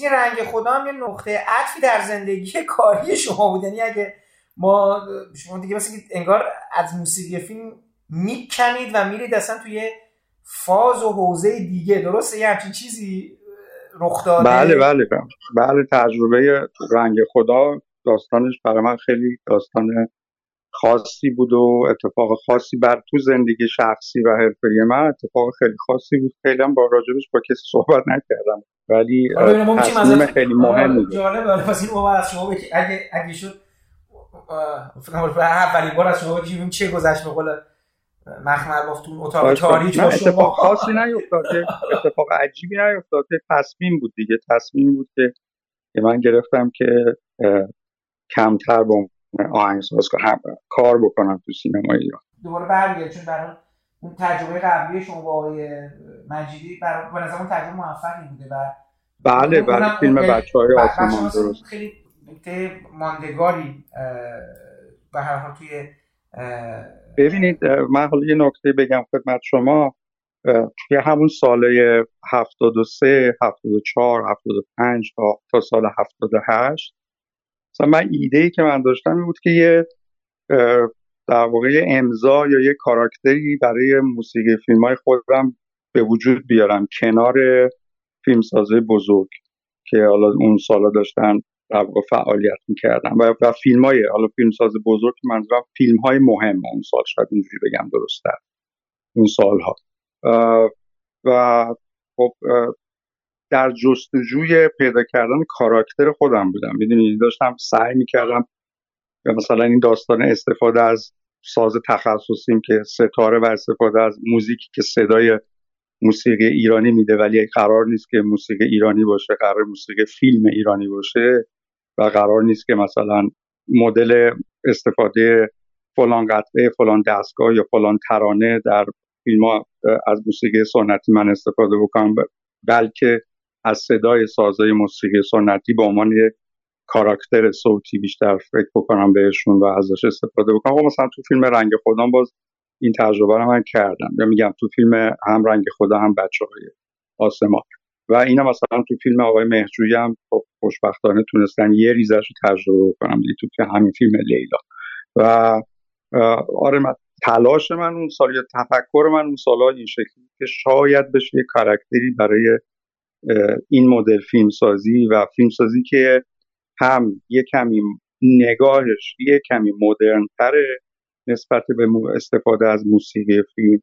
همین که ایرانی هم هست و کاراکتر ایرانی هم داره و مربوط است به یه های فرهنگی و تاریخی خاصی که اون سالا ما داشتیم سعی می‌کردیم به وجود بیاریم.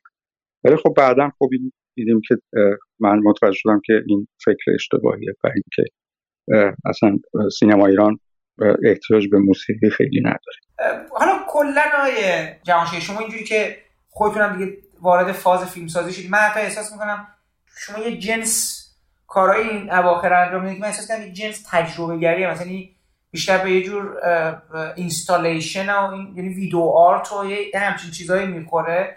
دارم می‌بینم که دارید یک تجربه کارهای تجربی دارید انجام می‌دید با با مدیوم حالا به سبک و سیاق خودتون. من می‌خوام ببینم که رابطه شما با داریش مهرجویی چقدر توی سلیقه سینمایی شما تاثیر گذاشت. چون می‌دونم علی مصطفی خیلی وام گرفته از این رابطه. می‌خوام ببینم مهرجویی رو شما تاثیر گذاشت. اصلا دید شما رو نسبت به کار سینما امر سینما تغییر داد. چقدر تاثیر داره حتما همینطوره. این اتفاق حتما افتاده. یه نکته دیگه من قبل از که بخوام راجع به موضوع حرف بزنم بگم اینه که ببینید من اصلا رشته تحصیلیم کارگردانی سینماست. و من اصلا خودم رو آهنگساز یعنی مثلا درس آهنگسازی نخوندم و من خودم آهنگساز سینما نمی‌دونم. من یک سینماگر هستم که هم کار موسیقی کرده هم کار صدا کرده هم کار فیلمسازی مستند کرده و و سینما برای من مثل یه زمین بازیه بیشتر. من اینجوری اصلا فکر کردم. از اولش هم دوست داشتم توی این زمین بازی این تجربه های مختلف بکنم. و خیلی هم تجربه گرا بودم. از اولش هم دوست داشتم کار تجربی بکنم. چه در زمینه موسیقی چه در زمینه سینما و فیلمسازی نقاشی ویدیو نمی‌دونم از این قبیل. برای همین گمانی آهنگساز حرفه‌ای من صحبت نمی کنم اصلا یعنی دوست دارم برای شنونده اینجا بیفته که من ادعای آهنگساز حرفه‌ای بودن ندارم و نداشتم هیچ وقت. من فقط علاقه خیلی شدیدی به سینما داشتم و از زاویه دید سینماگر به ماجرای موسیقی نگاه کردم نه از زاویه دید آهنگساز که برای سینما کار می‌کنه. و این نکته نکته اولی که من دوست داشتم شاید بعد اول ما صحبتون به شما می‌گفتم ولی تأثیری که معاشرت و همکاری با آقای مهرجوری گذاشته درسته. تاثیر مستقیمی که می‌تونم خیلی ساده ترش بکنم بهتون بگم این بود که من متوجه در دسترس بودن ایده های خاص و بیرون کشیدن اون ایده های خاص از جریان خود زندگی ریالیتی. اتفاقی داره واقعا اون روز و اون, اون تاریخ داره میفته من رو متوجه این کردن که احتیاج نیست بری به یه جاهای دیگه فکر بکنی. و بخوای به ایده های یونیک خاصی برسی در یک هپروتی مثلا به سر ببری که بخوای یک چیز جدیدی خلق بکنی. برای خلق کردن و یا برای به اضافه کردن یا ساختن یک موسیقی یا دادن یک ایده موزیکال کافیه که مثل همون داستان اون صدای درویشه مثلا. کافیه که گوشات درست کار بکنه و از توی دل زندگی که داری انجام میدی ایده ها رو در بیاری و یادداشت بکنی و ازشون استفاده بکنی. این تاثیر مستقیمی بود که من به نظرم مشارکت با آقای مهرجویی برای من داشت. و اینکه حالا احتمالا مثلا تاثیرش برای هنرمندای دیگه مثل آقای علی مصفا به عنوان بازیگر خیلی قطعا خیلی بیشتر هست. و اینکه خب مدت زمان طولانی تری معاشرت کردن و همکاری کردن و در معرض در واقع سلیقه همدیگه بودن. ولی برای من که خب به شکل منقطع باشون معاشرت کردم چیزی که میگم راحت ترین جمله که می‌تونم بگم همینه که خیلی مثل اینکه چشم و گوش رو آدم رو باز می‌کنن به اینکه زندگی همین جلبته و از همین زندگیه که تو ایده ها رو می‌گیری. خیلی راحت و خیلی ارگانیک می‌تونی ایده ها رو بگیری و ازشون درست استفاده بکنی. رابطه شما با آقای مصفا برای فیلم کوتاهشون هم سر لیلا شکل گرفت؟ نه من با, آقای مصفا از طریق دیگه ای آشنا شدیم. نه و دوستی هم داشتیم و همکاری ما برای فیلم خود یعنی در واقع بیشتر صمیمیت من به شخصه با علی جان سر همون فیلم کوتاهشون بود نه. ولی از طریق آقای مهرجویی نبود.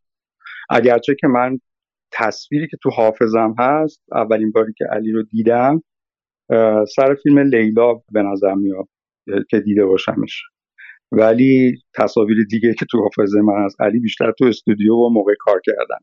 حالا چون که تو همین حال هوای مهرجویی هستیم موسیقی اون کار چطور بود به نظر شما؟ حالا مدل رابطه با علی مصطفی برای چون به حال علی مصطفی بعد از اون اون تجربه رو می‌کنه و بعدش دیگه وارد جهان فیلمسازی ایران هم میشه دیگه جدا بازیگری.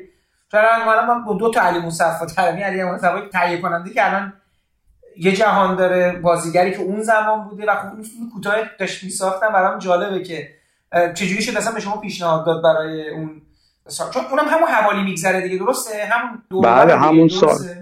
همه این اتفاقا ببینید من زندگی حرفه‌ای خودم از سال از 1370 شروع شد تا 1383 و 4 که دیگه تقریبا تموم شد. ولی اوج همه این اتفاقات و فعالیت ها توی بین سال 73 تا مثلا 77 تا 78 بود. که فیلم کوتاهی هم که علی جان ساخته بود. فیلم کارم همون سال 75 76 بود احتمالا اگر درست بدم باشه. و و دلیل این هم که در واقع ما با هم دیگه کار کردیم باز شروع فعالیت ما توی استودیو صداگذاری بود. یعنی استودیومون رو تاسیس کرده بودیم و قبل از اینکه فیلم های سینمایی بتونیم بگیریم و مشتری سینمایی به قول معروف داشته باشیم فیلم های کوتاه تجربی دوستای مختلف ما تونستیم کمکشون بکنیم و لطف کردن آوردن. فیلم علی جان هم به این شکل اومد. یعنی توی پکیج تجربی کاملا ما با کار کردیم. از اون موسیقی و اون فیلم چیزی خاطرتون هست یا نکته هست که دوست داشته باشیم بگیم؟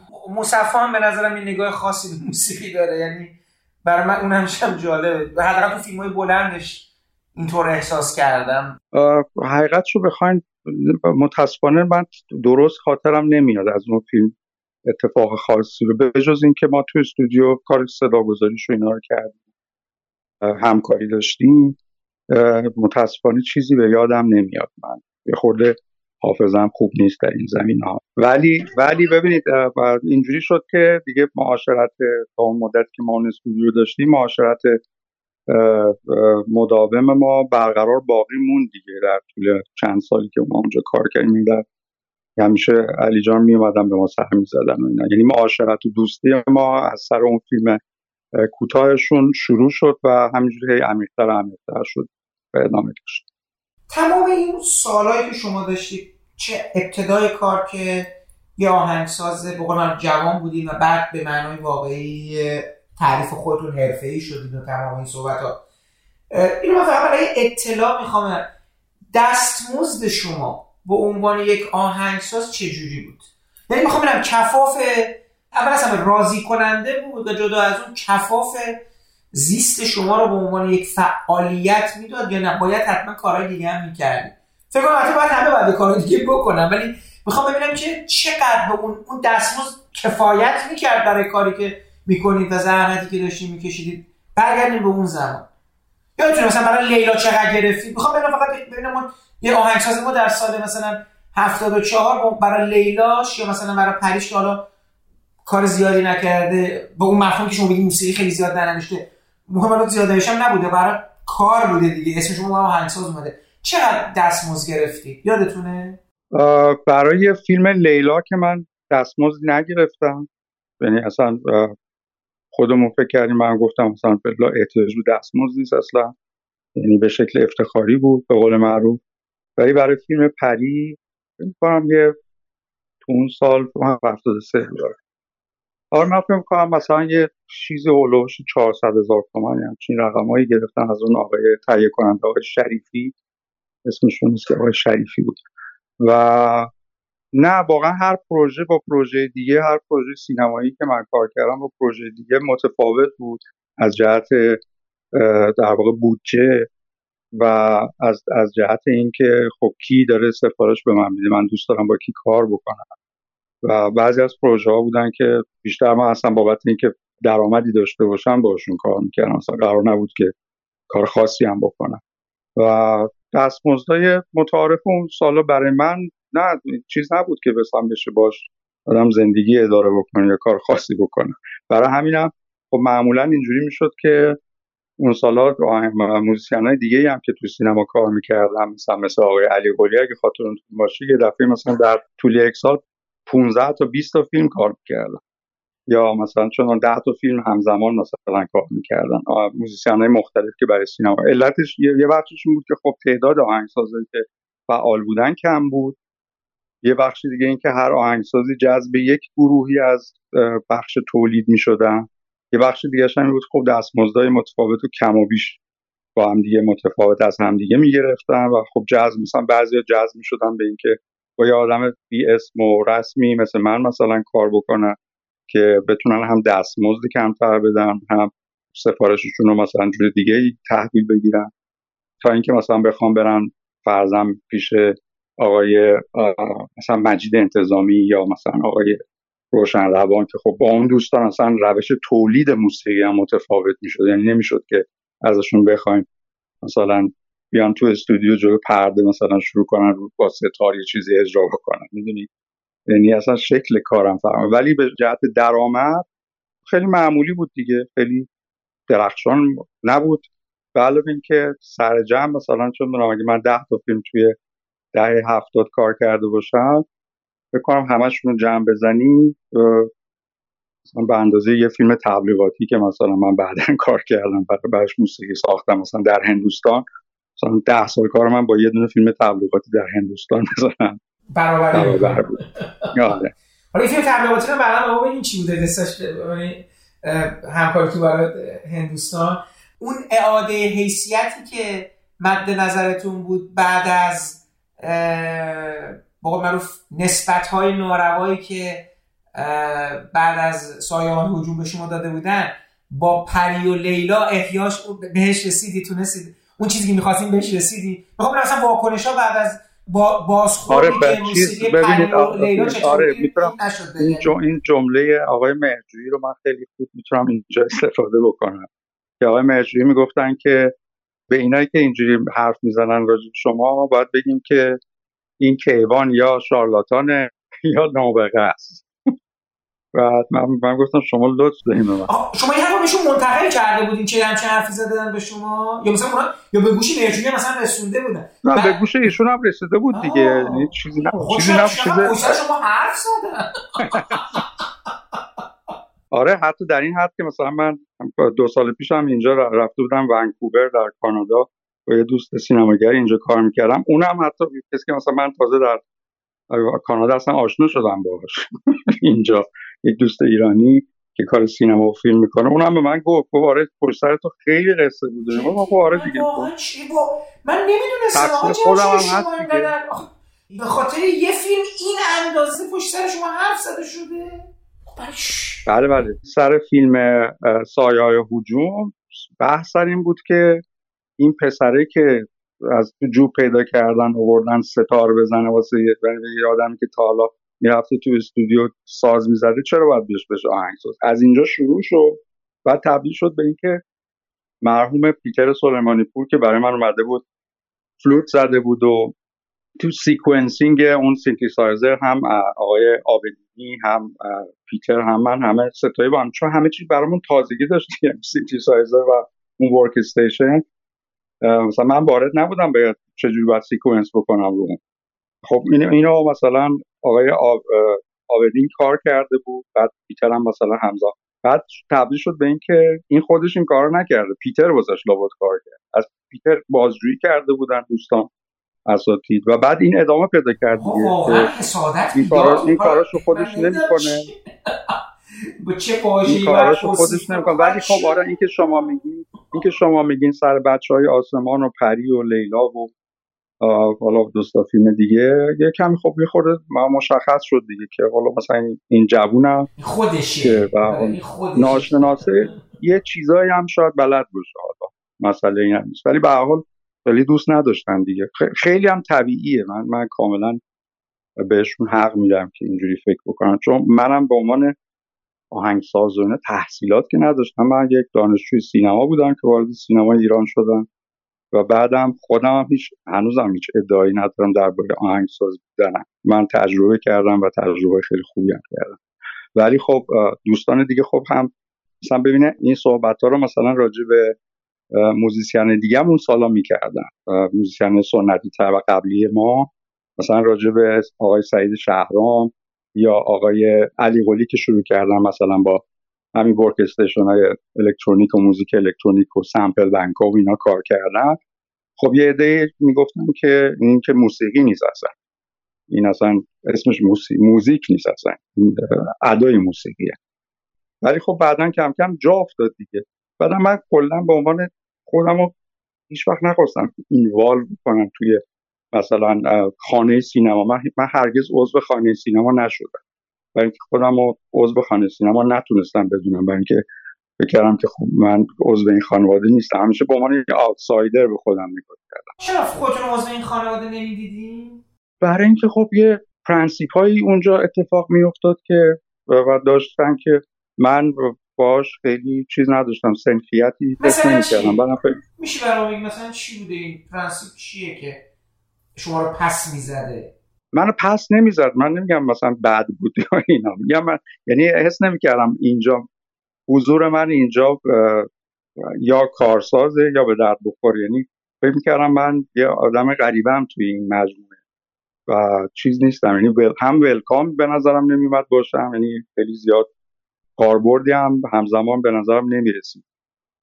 مثلا مدل معاشرت من بیشتر توی دفاتر فیلمسازی و استودیوهای صدا و موسیقی بود. مثلا من ساعتهای مداوم کارم نداشتم می‌رفتم مثلا استودیو صدای کانون تو خیابون جمع مثلا می‌رفتم اون پایین مثلا میشستیم با دوستان معاشرت می‌کردیم حرف می‌زدیم.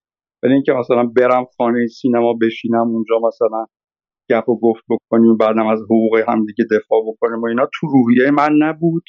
و اونجا هم خبری من دنبال این بودم که از یه آدمی که روبروم نشسته تو سینما که یا سابقه خیلی بیشتر داره یا با همدیگه شروع کردیم یه چیزی یاد بگیرم و چیزای جدید رو کشف بکنم. چون مثلا استودیو کانون مثلا برای من به دلیل تجهیزات نوتری که داشت جای جذابی بود که یه چیزای فنی بیشتری یاد بگیرم.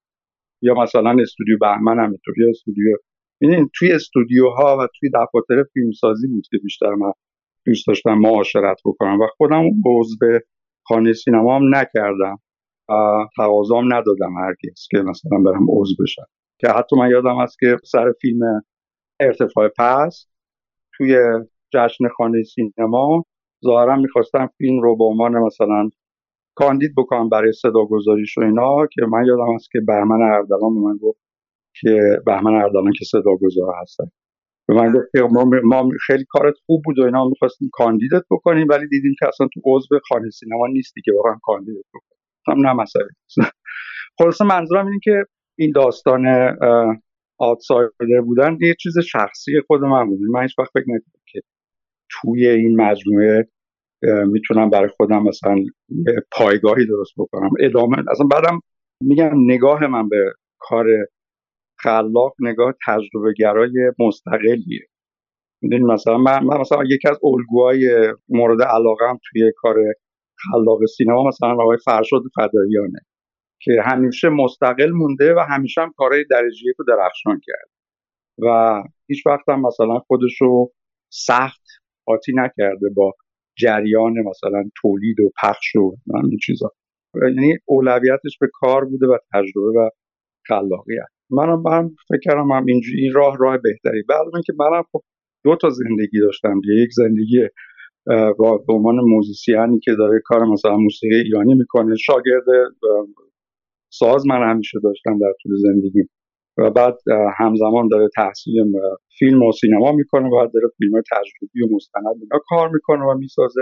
همزمان هم داره موسیقی. یعنی هنوزم زندگی من همین ریختیه دیگه. من الان هم کار جزیران هم دارم کار edit صدا می‌کنم هم کار موسیقی می‌کنم هم کار تدوین فیلم می‌کنم. یعنی من به عنوان یه freelancer همیشه به خودم نگاه کردم. و به همین دلیلم خب مثلا من اینجا عضو ASCAP هستم یعنی عضو در واقع به عنوان سندیکای آهنگسازا و موزیسین و تولید کننده موسیقی تو آمریکا عضوش هستم. ولی تو ایران به نظرم چیزی نداشت برای من یعنی هیچ جذابیتی نداشت. به نظرم چیزی رو وارد زندگی حرفه من نمی‌کرد برای همین هم وقت واردش نشده. یه سوال دیگه هم داشتم که یه خود ارتباط پیدا می‌کنه با میکس و اینا. این در حقیقت سپردن ساخت موسیقی در آخرین لحظه و تا قبل از جشنواره چقدر برای شخص شما اتفاق افتاد؟ و اساسا تو همچین پروسه خلاقیت آهنگساز چجوری کار می‌کنه؟ من می‌فهمم چشمازر چی کار می‌کرده و از یه نبوغ و همون جنونش می‌تونسته به یه چیزی برسه. حالا بقول شما مگه موسیقی فیلم اونقدر شد برای فیلمساز مهم نبودی که حالا اصلا چرا باید در آخرین لحظه این بعد سپرده بشه به کسی؟ من یادم که با آقای چشمازه که صحبت می‌کردم او برو. بودم شما فیلم رو میخوندی اینا؟ من دقیقا با همین لعنش او برو بابا یعنی چی فیلم رو میخوندی؟ چی؟ از این صحبت نبود. ولی من حتی با آقای انتظامی هم در مورد موسیقی ناصرالدین شاهکار سینما صحبت کردم.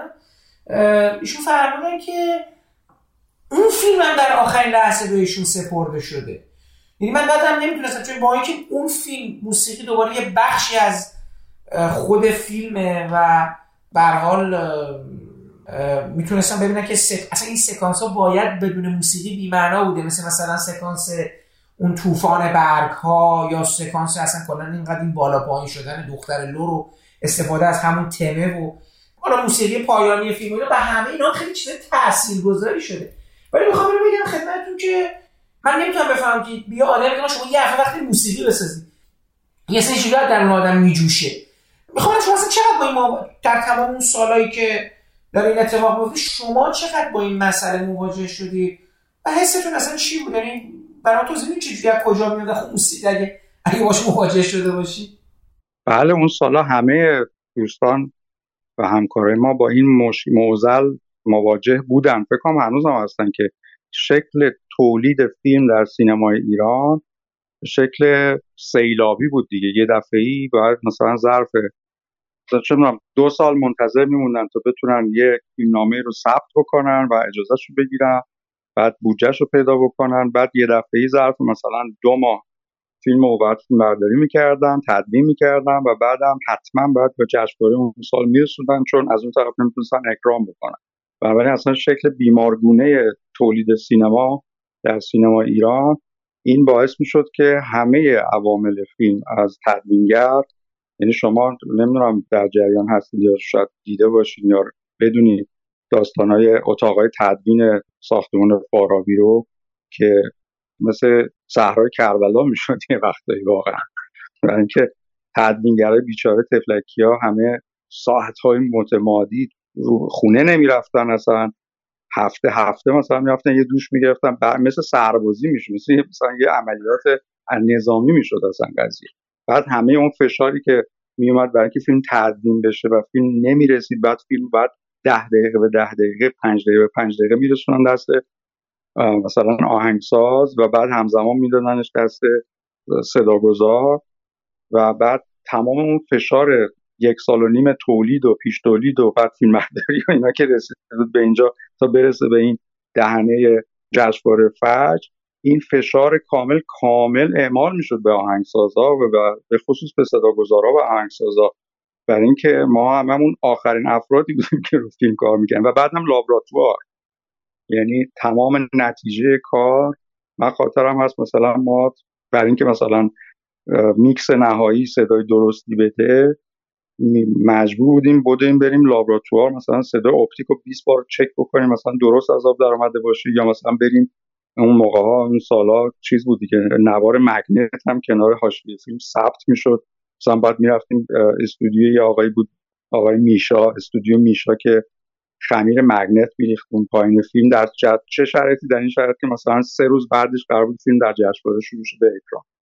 و آره مسلما این خیلی تاثیر میگذاشت. اولا که یکی دیگه از عواملی که من فکر کردم بهتره که کار موسیقی فیلم نکنم همین بود که به شکل خیلی غیر انسانی هم به استعداد شما هم به وقت و روح شما یه جورایی فشار غیر اخلاقی میومد به قول معروف.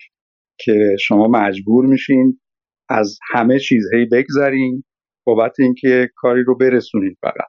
و بعد مجبورین از در واقع استعداد خودتون همش خرج بکنین. نه از تکنیک خودتون نه از تجربه های قبلی خودتون.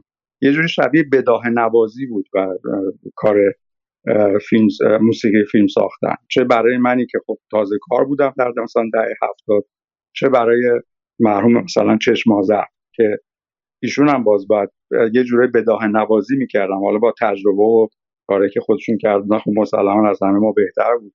ولی خیلی تاثیرگذار بود و اینکه حالا کار خوب هم انجام بدی دیگه سختترش می‌کرد می‌دونی؟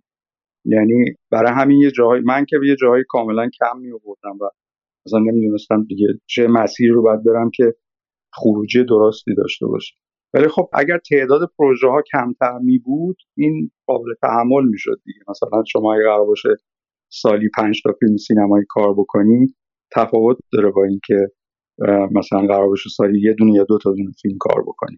ولی تو اون سالا این خیلی اذیت می‌کرد خیلی ناراحت کننده و بعد بود. برای همین من راست شو بخوام خیلی چیز نیستم خیلی راضی نیستم از اتفاقاتی که به عنوان در واقع یه سینماگر تو اون سالا اتفاق افتاد برامون. یعنی به نظر خیلی هممون رو خیلی فرسوده کرد. و مثلا بعد منجا مثلا میریم تو بخش صدا و استودیوهای صدا خیلی از بین رفتن واقعا. مثل مرحوم آقای بهنام مثلا مسعود بهنام. یا مثلا تفلک اسقر شاوردی تفلک می‌دونی یعنی یک لطمه های فیزیکی و روحی وارد شد به همه ماها. بابت اینکه فقط فیلم به جشنواره برسه که بعد اکرانش از دست نده. بعد هیچ کدومون هم دستمزدای آنچنانی وحشتناک که نمی‌گرفتیم که بگیم بابت پول. همه بابت عشقشون داشتن کار می‌کردن. و خب حالا کم کم حالا پولای بزرگتر هم وارد سینما شد. دیگه اون دیگه به ما قد نداد دیگه از از, سالهای مثلا 86 80 از 88 به بعد دیگه عملا اون روحیاتی که تو اون تیمی که من حالا باشون کار کردم و بعد تیمای دیگه که باشون این بار شدم مثلا تفاوت کرد یعنی آدمو برای مقاصد مالی هم شروع کردن کار خیلی زیادی انجام دادن. ولی تو اون تقریبا میشه گفت ده 15 سالی که من فعالیت کردم به عنوان حالا چه آهنگساز چه به عنوان صداگذار و میکس کننده فیلم ها همش عجله عجله عجله فشار بسیار زیاد و عذاب وجدان که آقا ما مثلا من نتونستم این کار برسونم یا مثلا ببینیم مثلا بلایی که سر فیلم موج مرده اومد سر ماها. حالا براتون باید تعریف کنم اگر لازم باشه.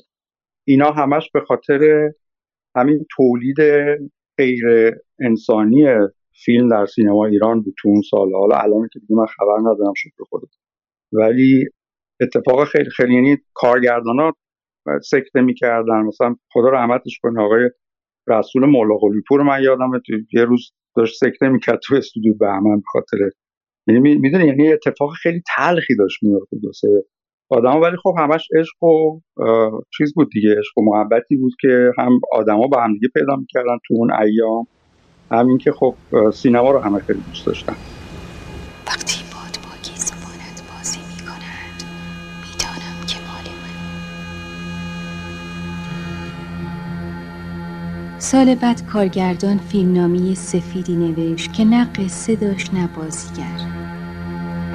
دستیار اول یه تاکسی خرید.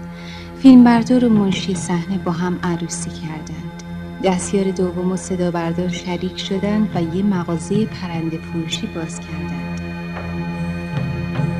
از عروس هیچ خبری نشد. اما غروب ها بالای تیر چراغ عجیب گرفتگی نگاه بازیگر رو پیدا کرده بود.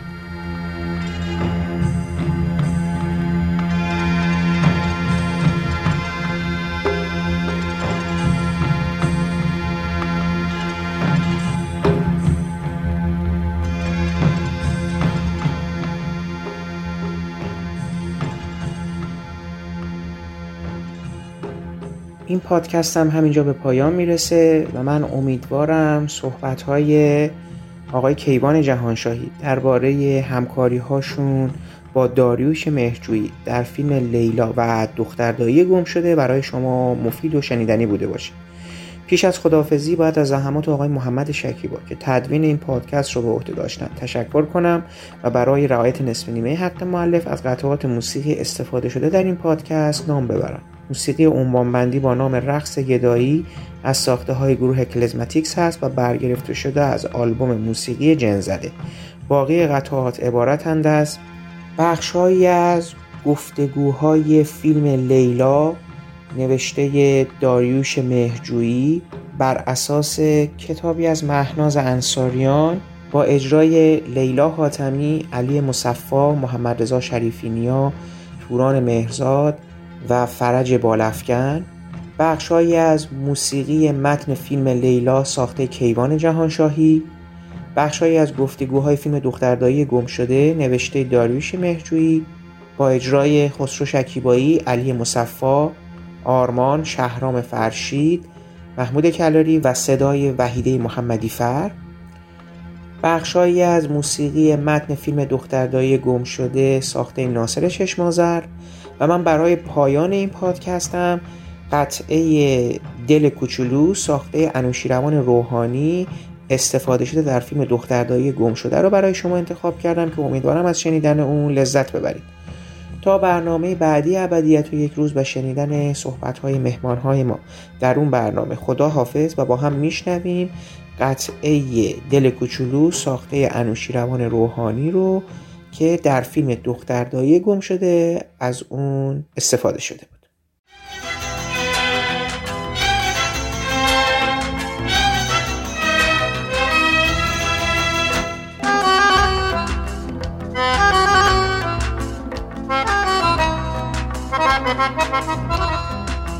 بود